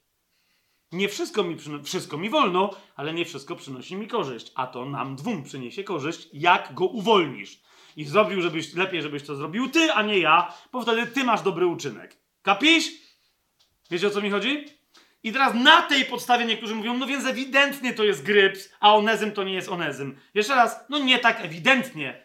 Bo ten ktoś naprawdę mógł mieć na imię onezym, a Paweł, który ewidentnie będąc starym, kunsztownym w swoim języku, rozumiecie, plus regularnie z okiem jakby mu yy, brakowało magnezu, on cały czas tutaj puszcza oko, cały czas, rozumiecie, posługuje się tym czasownikiem, aby podkreślić, uwaga, jak od tej pory jego imię może być we właściwy sposób rozumiane. Nie? Mówi ten, który nie przynosił ci zysku, bo był A Chrystosem, teraz jest Euchrystosem i dlatego prawdziwie, ok, robi oninemi, onezymuje, jest prawdziwie onezymem teraz i dla mnie, i, na ciebie, i, i, i dla ciebie. A Chrystus zmienił się w Euchrystosa, a Onezym jest prawdziwie Onezymem i dla mnie, i dla ciebie. Paweł genialnie bawi się słowami. Jeżeli ten gryps oznacza jeszcze coś innego, z całym szacunkiem dla wszystkich poszukiwaczy grypsów, to niech wyjaśnią, co to znaczy i niech dadzą dowody, bo ja ich szukałem w różnych tych koncepcji, sprawdzałem je, szukałem i nie widzę nigdzie dowodów. Rozumiecie, o co mi idzie? Okej. Okay. Czy to mamy wyjaśnione, jaka tu jest historia? Nadal, jeżeli ktoś z was uważa, dobra, to był zbieg, Paweł go odsyła, puszcza oko, on miał inne imię i okej, okay, nie, nie, nie ma się co upierać. Jedno natomiast jest pewne, że mamy do czynienia z niewolnikiem, którego Paweł odsyła, aby jego właściciel go uwolnił. Tak? Kochani, niektórzy podnoszą pytanie, i my też chyba powinniśmy podnieść pytanie, czemu w takim razie chrześcijaństwo, w ramach którego nawet kobiety ewidentnie są docenione, chociaż niektórzy nawet o tym zapomnieli. Nawet kobiety są docenione. Czemu zapomniało o niewolnikach i nie walczyło z niewolnictwem? Wybaczcie, że zamiast od razu odpowiedzieć, odpowiem pytaniem na pytanie. To nie jest dowodem, że jestem Żydem, ale po żydowsku postąpię. Ok? Jest takie, wiecie, takie święte oburzenie, bez często zrozumienia faktów, czym rzeczywiście niewolnictwo było. Więc, ale odpowiem sądzę, że absolutnie per analogiam, absolutnie analogicznie. Ktoś mnie pyta, często chrześcijanie mówią, to jest gorszące, niby to pierwotne chrześcijaństwo było takie, czemu pierwsi chrześcijanie i w ogóle chrześcijanie w pierwszych wiekach nie, nie walczyli z niewolnictwem? Ja wtedy odpowiadam pytaniem na pytanie z takiego samego powodu, dla którego ty nie walczysz z obowiązkowymi ubezpieczeniami lub z podatkiem dochodowym. Dlaczego nie walczysz z podatkiem dochodowym lub z obowiązkowymi ubezpieczeniami? Skoro są, być może, że większym złem niż wtedy niewolnictwo. Ludzie nagle mają takiego szokera, że co ja w ogóle gadam, Korwin Mikke przez ciebie przemawia, tak, jestem opętany Januszem. Absolutnie nie. Mi, mi nie chodzi o żadne, wiecie, że, że kapitalizm dobry, komunizm zły, czy coś. Nie, nie o to mi chodzi. Idzie mi tyle jeszcze raz o to, że to była forma rozwiązania ekonomicznego wtedy. Kapujecie? Czy ono było dobre, czy ono było złe? Nie o to chodzi, to było rozwiązanie. rozwiązaniem mogło być uwolnienie rozmaitych ludzi, ale jeszcze raz, w ramach uwolnienia należało wyjaśnić te uwolnienia całej reszcie świata, która mogła ci powiedzieć, psujesz rynek, nie zachowujesz posłuszeństwa Rzymowi i tak dalej, i tak dalej. Czy jest to jasne, co ja teraz gadam? Teoretycznie łatwiej powinno być chrześcijanom zacząć walczyć z absolutnie diabolicznym, niebiblijnym, powiedziałbym wręcz antybiblijnym konceptem, jakim są obowiązkowe ubezpieczenia. Ok? Były czasy, kiedy nawet Kościół rzymskokatolicki, przypomnę to katolikom, którzy dzisiaj coś opowiadają o jakiejś sprawiedliwości społecznej od czasów Jana Pawła II, a Franciszek, no to już w ogóle, rozumiecie, e, płaca gwarantowana dla całego świata. Tak? Były czasy, kiedy w kościele rzymskokatolickim handlarze katoliccy w sposób potajemny ubezpieczali na przykład swoje okręty, ponieważ ubezpieczenie okrętu na wypadek napaści piratów albo nieszczęśliwego wypadku było uznawane za apostazję, za wystąpienie przeciwko wierze w opatrzność Bożą. Nawet w kościele katolickim. Okay? Potem Kościół katolicki przymknął na to oko, jak papież zaczął mieć interesy z tego wynikające, a potem się okazało, że nawet na ubezpieczeniach można elegancko zarobić, więc już w ogóle się okazało, że ubezpieczenia nie takie złe. I wtedy protestanci się podnieśli i powiedzieli: No właśnie, Babilon, ubezpieczenia są złe. Dlaczego? Bo jeżeli my wykonujemy dzieło pańskie, to jak pan chce, to utopi statek i będzie z tego tylko dobro. Ale jak nie chce, to go obroni. Po co mamy się ubezpieczać? To jest diaboliczne myślenie. Hello! A my dzisiaj żyjemy, wtedy były czasy, kiedy można się było ubezpieczać, a można się było nie ubezpieczać, zgadza się? My dzisiaj żyjemy w czasach na przykład w Polsce ZUS-u, obowiązkowych ubezpieczeń. Ok? Które są nazywane ubezpieczeniami. Teraz ja nie chcę brzmieć jak, rozumiecie, jak jakiś polityk, tylko ja mówię z punktu widzenia biblijnego. W Biblii nie ma takiej koncepcji, ale nawet gdyby była, to jak ty się umawiasz z kimś, ja ci płacę pieniądze, ok? Moje pieniądze posłużą do tego, żeby następnie, jak mi się coś stanie, żeby one mnie obsłużyły. Zgadza się? Tak jest w ubezpieczeniach? Tak jest w ubezpieczeniach?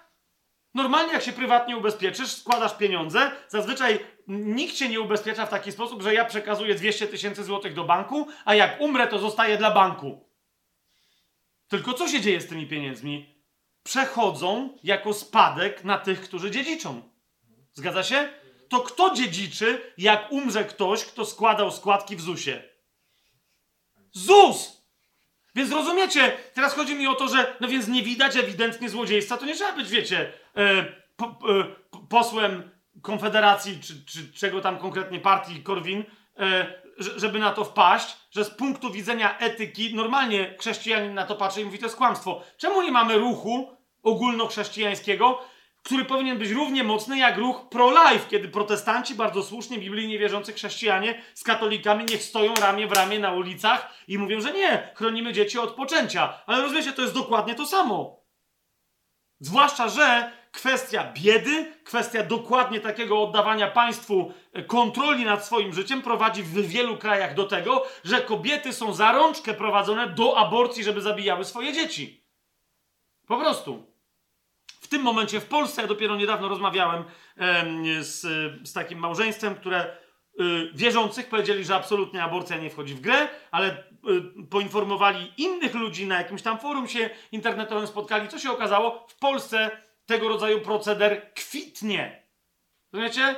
Coś tam niewyraźnie nie wyszło na zdjęciu dziewczyny, która była w ciąży i już się dowiedziała, że autobus do Czech podjeżdża we wtorek i podjeżdża w piątek i nie ma problemu, tam parę dziewczyn jedzie, tam aborcja tago i tak dalej, i tak dalej. Potem dopiero się okazało, że ta baba, lekarka, i w tym wypadku ją nazywam babą w najgorszym rozumieniu tego słowa, doskonale wiedziała, co robi.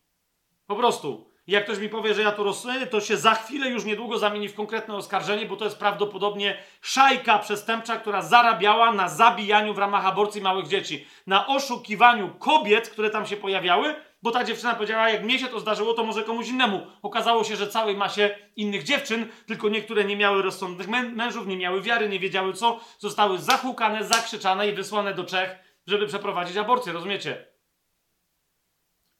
Często powodem tego była bieda i lęk, że moje życie się zawali, nie stać mnie na samej życie, a co dopiero z dzieckiem i tak dalej, i tak dalej. Rozumiecie? Więc gdzie w tym momencie są obowiązkowe ubezpieczenia i te wszystkie historie, ci urzędnicy, którzy nie wiadomo, gdzie te pieniądze, rozumiecie, przekazują? My jako chrześcijanie powinniśmy wystąpić Że już nie wspomnę o tym, nie, to nie jest dzisiejszy temat naszej debaty, ale jeszcze raz, podatek dochodowy również w Biblii w wielu miejscach jest wprost pokazywany jako pomysł diabła, ponieważ tylko diabeł może wmówić ludziom, że zwyczajna wymiana, ja pracuję dla Olgi, daję jej moją fizyczną pracę 7 godzin w ciągu dnia, a Olga za to daje mi 100 złotych. Ok? To co to jest? Każdy Żyd ci powie, bo Biblia mówi, że to jest barter. Jeżeli ja ci dam dwie kury, a ty mi dasz gęś, to jest barter. Wymieniliśmy się, tak? Dlaczego we współczesnych państwach koncepcja barteru prawie w ogóle zaniknęła, tylko wszystko musi być przeliczane na pieniądze, ponieważ państwo de facto, i to jest, pamiętacie nasze wykłady na temat antychrysta, cały czas zmierzanie do tego, że nikt nie będzie mógł bez pozwolenia niczego ani kupić, ani sprzedać.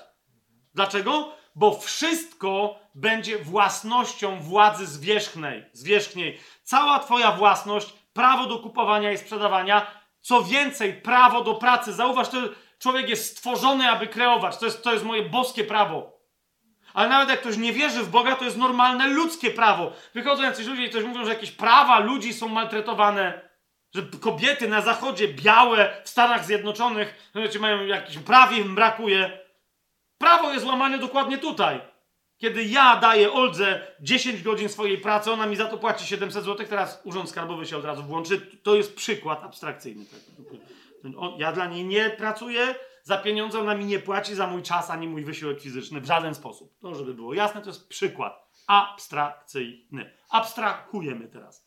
Więc, więc przykład abstrakcyjny, wyabstrahowany. Tak? Ja płacę. To jest normalna wymiana. Jeżeli państwo wchodzi i mówi, nie, to nie jest wymiana, wszędzie, gdzie się obracają pieniądze, jeżeli ktoś wydatkuje pieniądze, to to są nasze pieniądze i nam się należy od tego haracz, to Biblia wszędzie nawet nie nazywa tego lichwą. Rozumiecie? Znaczy, że ktoś się ogłosił właścicielem pieniędzy. To nie jest lichwa. To nie jest pożyczenie komuś na procent i domaganie się, żeby ktoś ci oddał więcej, choć niektórzy biblijnie wierzący ekonomiści mówią, że to jest jeszcze gorsza forma oszukańczej lichwy, bo de facto to jest tak, jakby państwo pożyczyło wszystkim pieniądze i za obracanie tymi pieniędzmi my musimy państwu zawsze oddawać pewien procent, że my się w ogóle możemy nimi posługiwać. Ma to sens, co, co mówię? Według mnie nie do końca tak jest, ale po prostu się ktoś ogłosił panem pieniędzy, panem ludzkiego czasu. Rozumiesz? Więc więc czemu my nie mamy dzisiaj chrześcijan, którzy wychodzą na ulicę, ktoś powie, e, ale podatki, one są. Rozumiesz? E, Dzień wolności podatkowej w tym roku w Polsce wypadł na kiedy? Na koniec czerwca? Czy jeszcze dalej? Co to znaczy? Znaczy, że ludzie są niewolnikami państwa przez pół roku i dopiero przez następne drugie pół roku pracują dla siebie.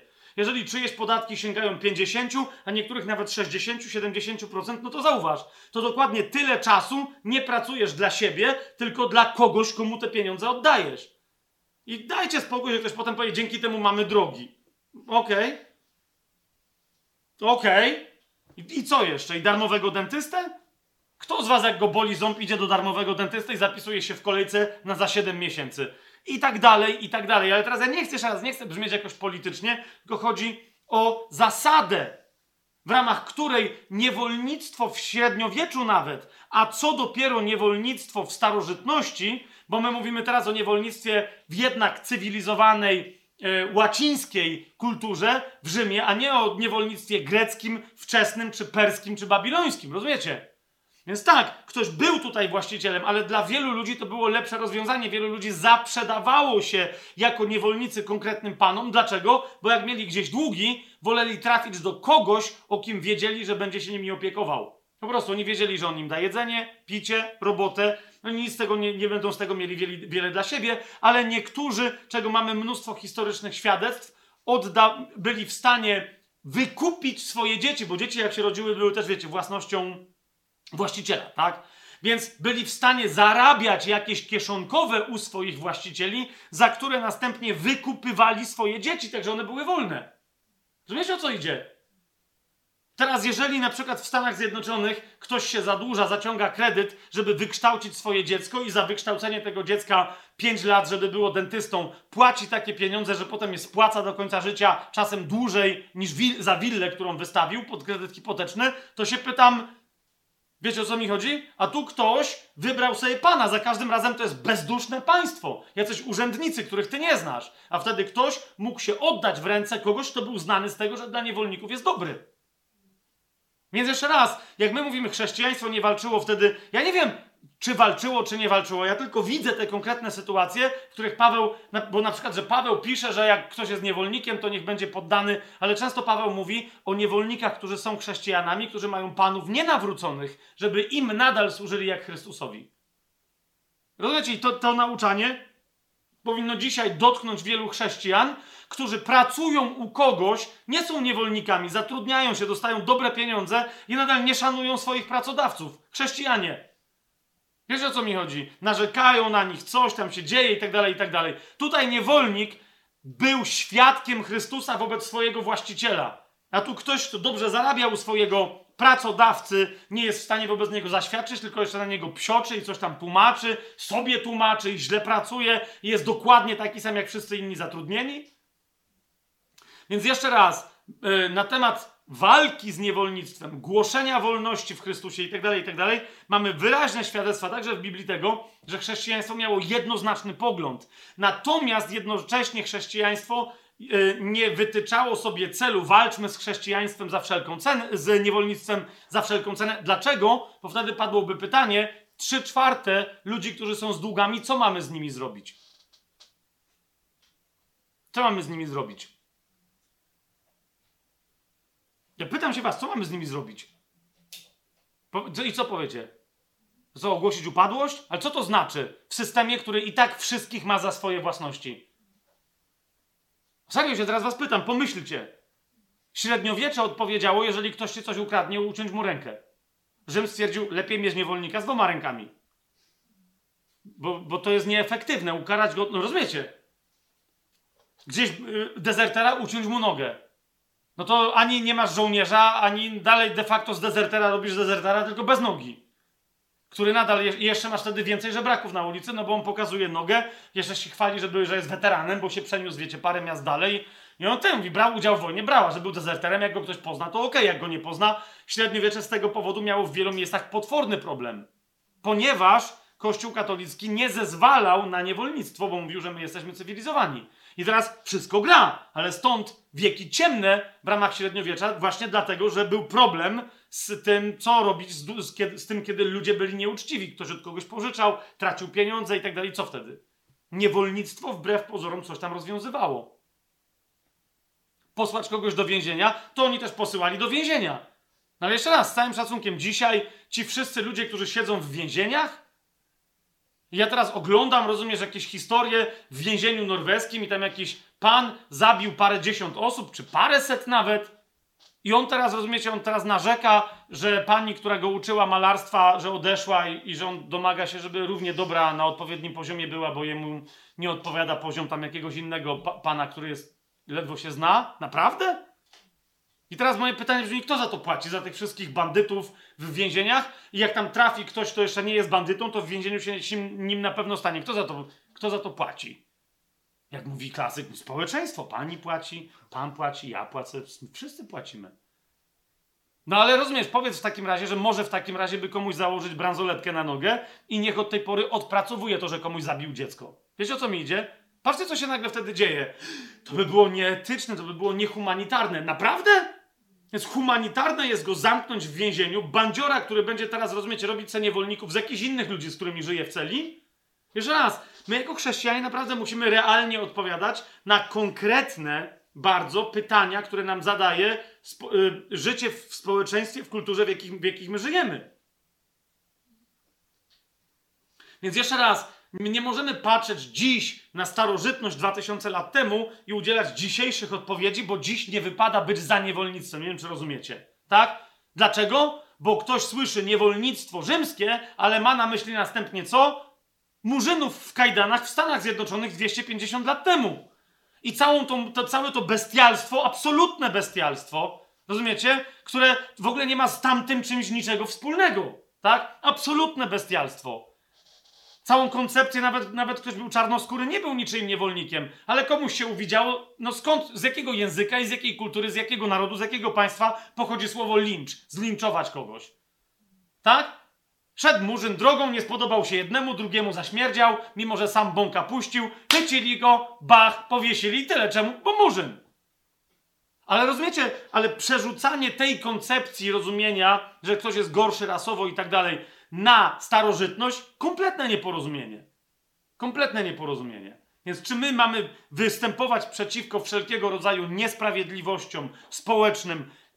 Absolutnie tak. Tylko dostrzegajmy je tam, gdzie one rzeczywiście mają miejsce. Wiesz o co mi idzie? I teraz jeszcze raz, czasem będzie chodziło o to, żeby absolutnie bezdomnym pomagać, imigrantom w naszym kraju pomagać, nie dołączać się do e, demagogizującego tłumu, który się drze, że ktoś nam odbiera pracę.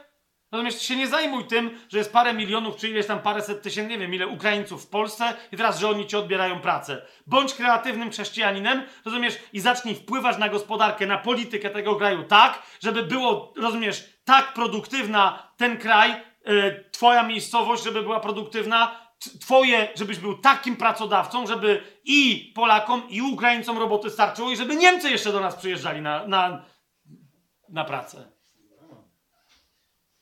Wiecie o co mi chodzi?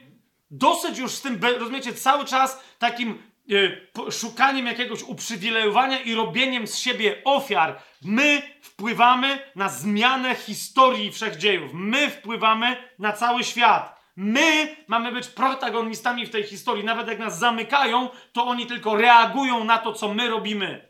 My jesteśmy proaktywni, świat jest reaktywny, nie inaczej. Jeżeli chrześcijanin zaczyna reagować na jakieś okoliczności, czuje się pokrzywdzony i te... Pan Jezus mówi, ktoś od ciebie pożyczy? Nie domagaj się zwrotu. Nie oddaje ci, rozumiesz, zrób z tego błogosławieństwo. Okradnie cię, zrób z tego błogosławieństwo. Zmusza cię, żebyś z nim iść tysiąc kroków, iż dwa tysiące. Chce od ciebie jedną rzecz, daj mu dwie. Gdzie wreszcie zastos- zaczniemy stosować to, czego Pan Jezus chrześcijan nauczał? My wszystko mamy do życia i do pobożności. Najmniejsze więc powinniśmy bać, że ktoś, jak coś, co mamy od Boga, kto może to Bogu odebrać? I nagle Bóg przyjdzie i powie, wiecie co, zabrakło mi. Przepraszam, była obietnica, żeby, ale normalnie Ukraińcy mi wszystko wzięli. I no nie mam, wszystko poszło na Ukraińców i już nie mam na, na polskich y, ludzi wierzących. Serio? Wiem, że u wielu y, y, stałych nawet słuchaczy tajemnego planu to, co teraz powiedziałem, wzbudzi kontrowersje, bunt i tak dalej. Bardzo dobrze. Bo nie od tego jest tajemny plan, że, żebyśmy się wszyscy pieścili, a potem i tak szli, tylko jeden, drugi, piąty mówi, bo Fabian mówi to, bo Fabian mówi tamto. Nie, to są praktyczne wnioski z tego, co mówi Fabian. Po prostu. Gdy idzie o rozumienie naszego funkcjonowania w gospodarce, w ekonomii, w polityce, w społeczeństwie i kulturze, w jakich się znajdujemy. Mamy kreować możliwości, być błogosławieństwem, które pomnaża dobrostan ludzi, którzy są wokół nas i dobrobyt ludzi, którzy są wokół nas. Nie inaczej. Chrześcijanin, który narzeka, że mu jest źle, bo ktoś go okrada, nie jest praktykującym swoją wiarę chrześcijaninem. Nie jest Filemonem, ani nie jest nawet kandydatem na Gajusa, do którego pisze Jan, od czego dzisiaj zaczynaliśmy. Czy to jest jasne? Więc chrześcijaństwo miało właściwe, zdrowe podejście. Co oni mieli zaproponować? Jedyne, co oni proponowali, to jest, że niech się wszyscy właściciele niewolników nawrócą, wtedy wszyscy uwolnią swoich niewolników. Zauważcie, Paweł wysyła do Filemona jego niewolnika, jego własność i niczego mu nie nakazuje. Dlaczego? Ponieważ mu mówi, i, to, i tu przejdziemy do następnego tematu, mówi mu: Ja i tak wiem, że ci nie muszę niczego nakazywać, ponieważ znam Twoją wiarę, ja wiem, co Ty zrobisz. Postąpisz zgodnie z wolą Bożą. Po prostu. Rozumiecie? To było rozwiązanie chrześcijan. Nawrócić wszystkich właścicieli niewolników, aby oni pouwalniali tych niewolników. Głosić Słowo Boże, tak aby ono praktycznie owocowało w ich życiu. A, e, wszystkich życiu. Tak? My jesteśmy światłem tego świata i solą tej ziemi. No amen? Jak tracimy smak, jak przestajemy świecić, to się stajemy tą samą ciemnością i się mieszamy z ciemnością. Po prostu. Nie można leciutko tylko świecić, bo się nie stawia światła pod korcem, jak Pan Jezus powiedział. Zwróćcie uwagę, yy, Paweł, i to będzie ostatni temat przy okazji listu do Filemona, znaczy, który poruszymy, nie że ostatni, który tu zafunkcjonował. Ale ostatni, to jest mianowicie posłuszeństwo. Ok? W liście do Filemona w ósmym, w dziewiątym wersecie Paweł, zobaczcie w jaki sposób Paweł formułuje tą swoją prośbę, to, to po co pisze do, do, do kościoła Filemona. Jak Paweł formułuje tą swoją prośbę? Mówi tak, dlatego, chociaż mogę, dlaczego? No to zwróćcie uwagę, myśmy to czytali, zanim się pomodliliśmy. To są pierwsze wersety. Bo wiara Filemona jest wiarą owocującą w tak dobre życie, że oby się rozeszła na innych. Amen? I Paweł mówi, dlatego, dlatego, że jesteś kim jesteś, chociaż mogę śmiało w Chrystusie nakazać ci to, co należy uczynić. Zwróćcie uwagę, Paweł nie mówi, żeby wręcz, że mógłby komuś rozkazywać. Czy zauważyliście? Paweł mówi, że mógłby jakiemuś chrześcijaninowi nakazać coś, co jest oczywiste w danej sytuacji, a on tego nadal nie robi. Czy to jest jasne? Tak? A nie, że on może mu dowolną rzecz rozkazać. Więc on mówi, chociaż mogę śmiało w Chrystusie nakazać ci coś, co tak czy siak należy zrobić, to jednak ze względu na miłość raczej proszę. To jest po pierwsze. Raczej proszę. Czternasty werset. Bez Twojej zgody nie chcę nic czynić, aby Twój dobry uczynek nie był jakby z przymusu, ale z własnej woli. Nie chcę Cię stawiać w obliczu faktów dokonanych, dokonaj Ty wyboru. Wiem, że Ty wiesz, co należy zrobić. Ok? I dalej, idźcie razem ze mną, 17 werset. Jeżeli więc masz mnie za przyjaciela, przyjmij go jak mnie. Co to znaczy? 16 werset. Już nie jako sługę, ale więcej niż sługę, jako brata umiłowanego. Mamy to?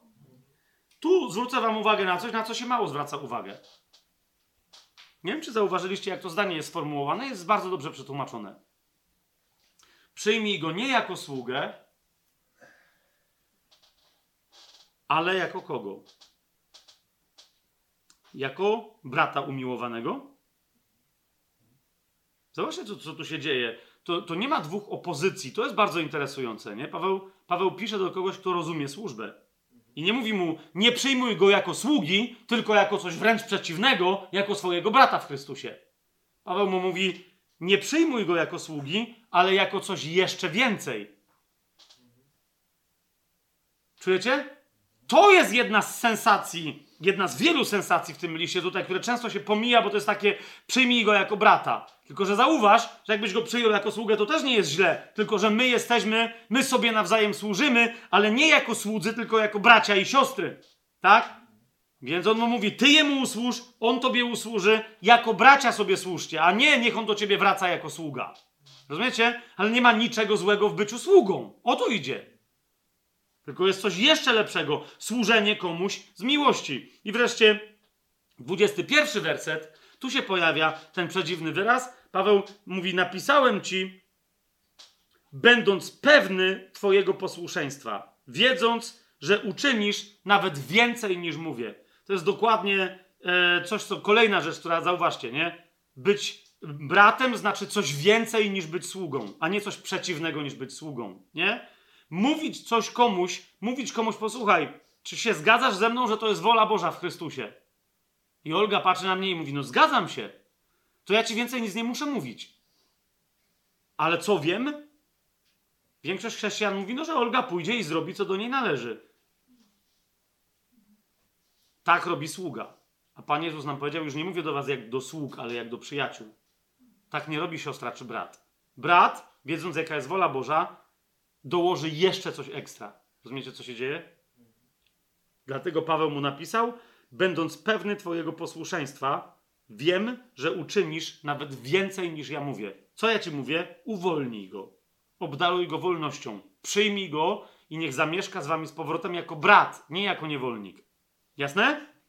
A Paweł mówi, ja wiem, że uczynisz nawet więcej niż mówię. Nie wiadomo, co to znaczy. Ale co by to mogło znaczyć?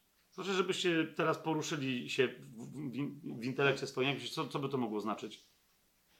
Jakbym ja był Filemonem, jak myślicie? Znając mnie. Nie wiem, jak wy mnie znacie, ale to, to co ja bym zrobił? Przyszedłby do mnie taki onezym, co ja bym zrobił? Podpisałbym mu akt e, uwolnienia notarialny, że jest wolnym człowiekiem i że nie jestem żadnym jego właścicielem. Jak myślicie, podpisałbym mu czy nie? To się nagrywa teraz, także nie robicie mi siary, ale jeżeli nie uważacie, to też powiedzcie, podpisałbym mu czy nie. I co jeszcze bym zrobił? Jak myślicie? Co ja bym mógł zrobić? Konkretnie ja, nie Filemon. Nakarmiłbym gościa, któremu bym pozwolił mieszkać w moim domu. Okej, okay, super. No jasne, że tak. Powiedziałbym, możesz u mnie mieszkać, nie możesz wychodzić z domu, ale nie wolno ci nic z nami jeść. Ej, przestańcie myśleć jak chrześcijanie, zacznijcie myśleć jak uczniowie Chrystusa. Przepraszam. Wyszkolił. O, wyszkolił. Ten myśli dalej swoim te, tematem, bo wiadomo, że to jest apostoł szkoliciel. Dałbyś mu samochód. Dałbyś mu samochód.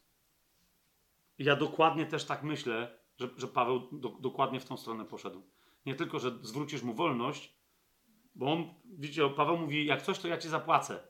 Kapujecie wcześniej. Paweł ewidentnie sugeruje, ja wiem, co się stanie. Ty nie tylko mu dasz wolność, ale dasz mu kasę, żeby na przykład, nie wiem, zaczął swój biznes albo coś. Po prostu Paweł mu to ewidentnie mówi.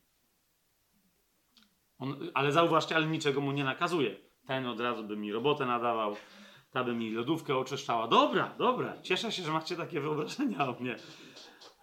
Tylko jeden, jedyny Marcin uznał, że pewnie bym mu dał samochód, bo już stara Toyota, niech mo. Ale to jest, to jest, widzicie, to jest dokładnie to, nie? Co się należy, co należy uczynić, ósmy werset, co należy czynić, uwolnić tego człowieka. Ale czy tak wygląda pełnienie woli Bożej? My zawsze, pamiętajcie, człowiek, który pełni wolę Bożą, zawsze dodaje coś ekstra. Zawsze dodaje coś ekstra. Ok? Cokolwiek, jak rozpoznasz wolę Bożą, pamiętaj, wiedz, że zawsze możesz, do, dodanie czegoś ekstra do Twojego posłuszeństwa jest zawsze zgodne z wolą Bożą. Ok? Wiecie, gdzie znajdujemy tego najwspanialszy przykład? Twórzmy sobie Ewangelię Jana. Ja wiem, że wy wiecie, tylko niekoniecznie teraz, bo tak późnej porze wasza myśl tam musi podążać, ale otwórzmy sobie Ewangelię Jana. 19 rozdział. Mamy w tym rozdziale jeden werset, który mówi o tym, że Jezus wypełnił wolę Bożą do końca. Absolutnie do końca. I jeszcze zrobił coś ekstra. Umierając na krzyżu, miał dosłownie ostatnich, rozumiecie, parę oddechów w sobie. On wiedział, że to już jest tyle. I co więcej, Biblia mówi wyraźnie w 28 wersecie, potem Jezus, widząc, że już wszystko się wykonało. Wiecie, co to oznacza? Jeżeli wszystko się wykonało, to 30 werset mógł już powiedzieć, wykonało się. Czy to jest jasne? Wiedział, że jest jeszcze coś w Biblii. My wiemy, że to coś jest w Biblii, bo Jezus jeszcze coś zrobił. Jakby Jezus nic nie zrobił, to byśmy nie wiedzieli. Rozumiecie? Zobaczcie, potem y, Jezus, widząc, że już wszystko się wykonało, aby się wypełniło pismo, powiedział: Pragnę. To jest do 69 psalmu e, odniesienie, gdzie rzeczywiście znajduje się proroctwo, ale które nie jest wyrażone jako proroctwo. Ono się tylko znajduje jako możliwe proroctwo. Nie będę teraz w to wchodził, w sensie, e, że. No dobra, nie będę w to wchodził. Nie? Jezus tylko wiedział, że tam jest dokładnie taki aspekt. Czy on dla wykonania dzieła dla nas, czy musiał jeszcze pić ten ocet? Nie. Ale aby oddać chwałę swojemu Ojcu, aby wypełnić pismo do końca. Nie, żeby wykonać dzieło, dla którego wisiał na krzyżu, tak? Ale aby się wypełniło pismo do ostatniego słówka, dodał coś ekstra. Powiedział, pragnę, stało tam naczynie pełne octu, nasączono gąbkę i tak dalej. Skosztował octu i dopiero wtedy powiedział, wykonało się. Zauważcie, mógł powiedzieć, wykonało się, ale wiedział, że jest jeszcze jeden werset w jednym psalmie i jeszcze ten fajnie by było wypełnić. Na łożu śmierci dodał coś ekstra, wiedząc, że wypełnił wolę Bożą w sposób absolutnie doskonały. Jasne? Więc wróćmy do listu do Filemona. Tam, popatrzcie, E, Paweł posługuje się takim określeniem. E, na określenie posłuszeństwa my dzisiaj nie mamy czasu, bo to jest osobne studium. E, pojawia się taki wyraz dziwny, hypakoe, posłuszeństwo, przetłumaczony tutaj jako posłuszeństwo. Jest parę innych wyrazów też tłumaczonych jako być posłusznym albo jako posłuszeństwo w języku greckim. Chcę wam pokazać, o jakie posłuszeństwo tutaj Paweł, o jakim posłuszeństwie Paweł tutaj mówi. Otóż Paweł tu mówi o jedynym posłuszeństwie, do którego zobowiązany jest każdy chrześcijanin i każda chrześcijanka. A jest to posłuszeństwo swojemu przełożonemu. Żartuję. I jednocześnie kompletnie nie żartuję, mam już dosyć tej swojej ironii, tego swojego sarkazmu, ale ym, to nie jest żadna ironia ani sarkazm, to jest naprawdę, rozumiecie, mam gorzki smak w ustach, kiedy to mówię. Nauczanie, w którym Paweł ani pół słowem nie zasugerował, że on miałby prawo coś rozkazywać, Poza tym, co jest oczywiste dla Filemona w ramach rozeznania woli Bożej. Tak? Jak nagle miałby sugerować, że Filemon zobowiązany jest jemu, Pawłowi, jakieś posłuszeństwo? Gdzie, gdzie z tego tekstu to wynika? Ale niektórzy mówią, no jak to? Yy, przecież wyraźnie pisze, będąc pewny Twojego posłuszeństwa. Ale Paweł mówi, jestem pewny, że będziesz mi posłuszny, psie. Zobaczcie, naprawdę w niektórych nauczaniach to tak brzmi, że jakby, no ja tu jestem miły, bo jestem w więzieniu, bo jestem stary, ale ja wiem, że cię dobrze wytresowałem. Rozumiecie, ile nauczeń w kościele dokładnie tak brzmi? Bądźcie tak wytresowani, żeby jak przełożony mówi, żeby on wiedział, że wy zrobicie to, co on mówi. Czy Pawłowi o to chodzi? Pokażę wam tylko parę, y, jest parę dziesiąt, chyba dwadzieścia par, nie pamiętam teraz zastosowań tego wyrazu. Ja tylko parę wyciągnąłem, żebyście. One zasadniczo wszystkie odnoszą się do jednego. Ten wyraz to jest jedyne posłuszeństwo, do którego jest zobowiązany każdy chrześcijanin, każda chrześcijanka. My przez chrzest się zobowiązaliśmy do tego posłuszeństwa. I kochani, mówiąc krótko, to jest posłuszeństwo Bogu samemu i tylko i wyłącznie Bogu przez Jego Syna i przez Jego Świętego Ducha. Ok? Nie ma żadnego innego posłuszeństwa, które bylibyśmy zobowiązani komukolwiek. I to ma na myśli Piotr, na przykład, kiedy mówi, że należy słuchać Boga, a nie ludzi. Znacznie bardziej Boga aniżeli ludzi. Niektórzy mówią, no tak, ale przez ludzi przemawia Bóg. Tak, ale jak ja mam to rozeznać? Ja muszę mieć relację z, z, ojcem i zobaczyć, czy ten człowiek wyraża wolę ojca. Rozumiecie o co mi chodzi? Jak wyraża, to wtedy mówię mu amen, bo jestem posłuszny ojcu, a nie temu człowiekowi. On jest tylko dla mnie potwierdzeniem czegoś, co wiem, że pragnie tego ode mnie ojciec. Czy to jest jasne? Ani nie będę przywoływać wszystkich, ale raz, dwa, trzy, cztery, pięć, e, sześć, siedem, osiem. Osiem tylko przywołamy sobie takich momentów, żebyście zobaczyli, bo ich jest więcej, tam no, paręnaście, może dwadzieścia parę, nie pamiętam, ale y, zobaczycie, że w tych, których nie przywołałem, to są tylko zniuansowane rzeczy, które de facto do, cały czas do tego samego się odnoszą, do te, tej definicji, o której teraz powiedziałem. To jest posłuszeństwo Bogu przez Jego Syna w duchu, w Jego duchu, lub też przez Jego ducha w prawdzie, którą On objawia. Ma to sens? Szybciutko zobaczmy. Y, co więcej, kochani, tym to jest słowo, bo ktoś powie tak, ale tam są różni autorzy. Nie, to jest słowo charakterystyczne dla Pawła. Ono zresztą najczęściej, z tego co pamiętam, pojawia się w liście do Rzymian w rozmaitych kontekstach. To jest Paweł. I potem prawdopodobnie, taka jest moja teza, jak przejdziemy sobie do, do Piotra, to może ją więcej uzasadnię.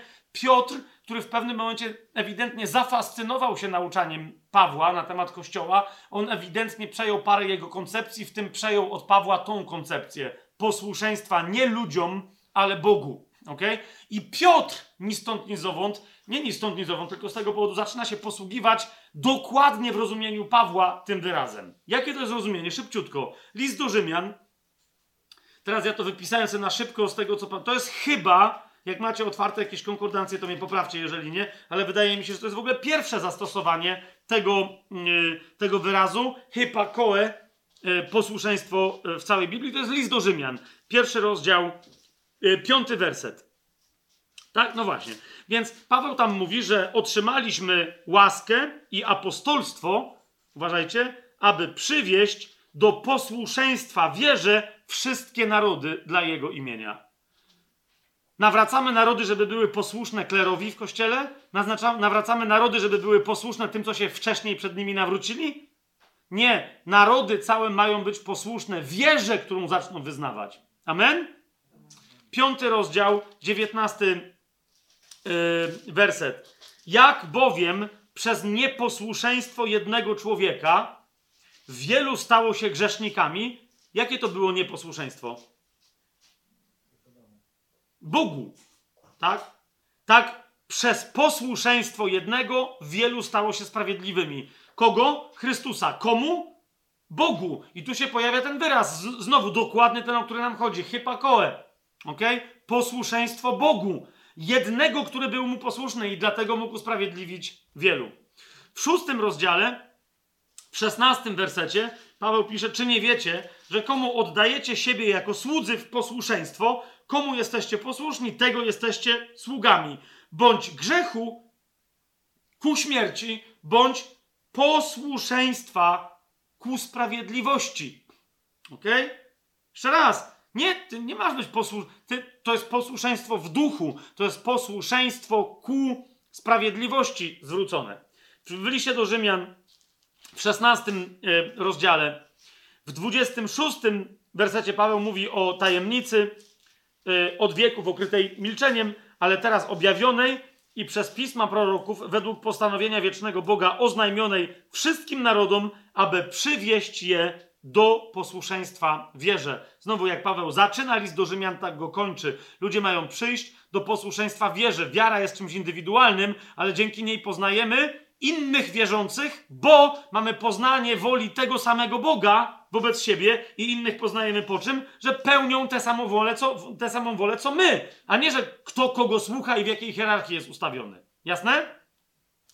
W drugim liście do Koryntian mamy kolejny przyczynek do rozumienia tego wyrazu, bo mówię, nie będziemy wszystkich teraz rozważać. W drugim liście do Koryntian, w dziesiątym rozdziale mamy piąty i szósty werset, w którym czytamy, że my, jako chrześcijanie, co robimy? Obalamy rozumowania i wszelką wyniosłość, która powstaje przeciwko poznaniu Boga i zniewalamy wszelką myśl do posłuszeństwa papieżowi.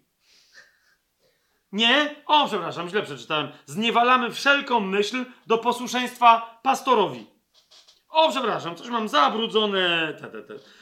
Zniewalamy wszelką myśl do posłuszeństwa tych, którzy najlepiej nam wykładają Biblię. Nie, też nie, coś mam nie tak z okularami. Zniewalamy wszelką myśl do posłuszeństwa komu? Chrystusowi. Gotowi, zwróćcie uwagę, do ukarania wszelkiego nieposłuszeństwa, kiedy wasze posłuszeństwo będzie całkowite. Niektórzy z tego wersetu robią sobie prawo do tego, żeby karać innych wierzących. Ale teraz zauważcie, my wszyscy ukażemy nieposłuszeństwo, kiedy my będziemy w pełni posłuszni. My nie mamy karać nieposłusznych chrześcijan. Siły nieposłuszeństwa to są siły grzechu, to jest szatan. Rozumiecie? To jest pierwszy i naczelny buntownik. I my będziemy w stanie ukarać jego w momencie, kiedy my wykażemy się posłuszeństwem. Nasze, my nie mamy, tu nie ma żadnej podstawy, żeby ktoś kogoś karał w kościele, rozumiecie? Nie ma w ogóle o tym mowy w tym miejscu. To ma być posłuszeństwo Chrystusowi. I dobra, zostawmy Pawła. Zobaczcie, jak to samo posłuszeństwo, hypakoe, y, definiuje, jak o nim mówi Piotr y, apostoł. W pierwszym liście Piotra apostoła. W drugim wersecie mówi, że dopisze do chrześcijan, czyli do wybranych, według uprzedniej wiedzy Boga Ojca, przez uświęcenie ducha dla posłuszeństwa i pokropienia krwią Jezusa Chrystusa. Ok? Duch Święty nas poświęcił dla posłuszeństwa Jezusowi Chrystusowi przez bycie pokropionymi krwią Jezusa Chrystusa. Jasność? Niektórzy tu coś kombinują z tym posłuszeństwem, ale za chwilę na szczęście w tym samym rozdziale Piotr posługuje się tym wyrazem jeszcze raz w czternastym wersecie, gdzie mówi jak dzieci posłuszeństwa. Mamy przetłumaczone jako dzieci posłuszne, ale my jesteśmy dziećmi posłuszeństwa. Nie ulegajcie porządliwościom i tak dalej, tak dalej. Rozumiecie? My mamy być posłuszni. Nasze posłuszeństwo jest posłuszeństwem dzieci, a nie posłuszeństwem niewolników. Dzieci są czyje? No już ustaliliśmy sobie Włodzimierza Ilicza Lenina, e, współcześnie reprezentowanego przez państwa. Czy czyje są dzieci? Rodziców. W tym wypadku ojca. To jest posłuszeństwo dzieci, które z radością poddają się ojcu. To jest Jezus. To jest jego posłuszeństwo wobec ojca. Jasne? I wreszcie jeszcze raz w tym samym rozdziale, tym wyrazem posługuje się Piotr w 22 wersecie mówiąc, skoro oczyściliście swoje dusze, będąc posłuszni prawdzie przez ducha ku nieobłudnej braterskiej miłości, czystym sercem, jedni drugich gorąco miłujcie. Tu jest mowa o posłuszeństwie komu lub czemu? Posłuszeństwie prawdzie przez ducha. Czy gdziekolwiek widzieliście przykład, żeby hipakoe, to posłuszeństwo, na które powołuje się Paweł w liście do Filemona, żeby było posłuszeństwem człowiekowi, posłuszeństwem przełożonym jakimś, jakimś starszym apostołom, komukolwiek. Nie, to jest posłuszeństwo Bogu i tylko i wyłącznie Bogu samemu. Więc zobaczcie w liście do Filemona jeszcze raz tenże wyraz i to zdanie. Napisałem ci, to jest 21 werset, napisałem ci, będąc pewnym Twojego posłuszeństwa, hypakoe. Komu? Mnie? Rozumiecie? On jeszcze raz, zobaczcie, jak, jaki, jaki pean wygłasza, wyśpiewuje wręcz na, na cześć Filemona. Ok? Będąc pewny Twojego posłuszeństwa i wiedząc, że uczynisz nawet więcej niż mówię.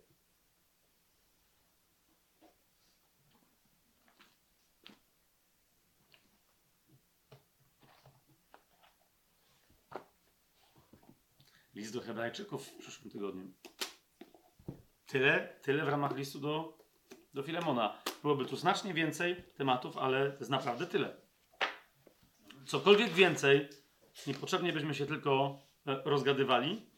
Oczywiście ja też nawet nie zadaję pytań, ale sami sobie pozadawajcie w paru miejscach, jak list do, File, do Filemona e, konfrontuje mnie, jak konfrontuje moje rozumienie Kościoła, mój Kościół, którym ja jestem, za który może jestem odpowiedzialny i tak dalej, i tak dalej. Jak list do Filemona konfrontuje mnie, jak konfrontuje moje funkcjonowanie w mojej rodzinie, e, w moich finansach, w mojej pracy, w moim rozumieniu woli Bożej, we wszystkim, jak on mnie konfrontuje.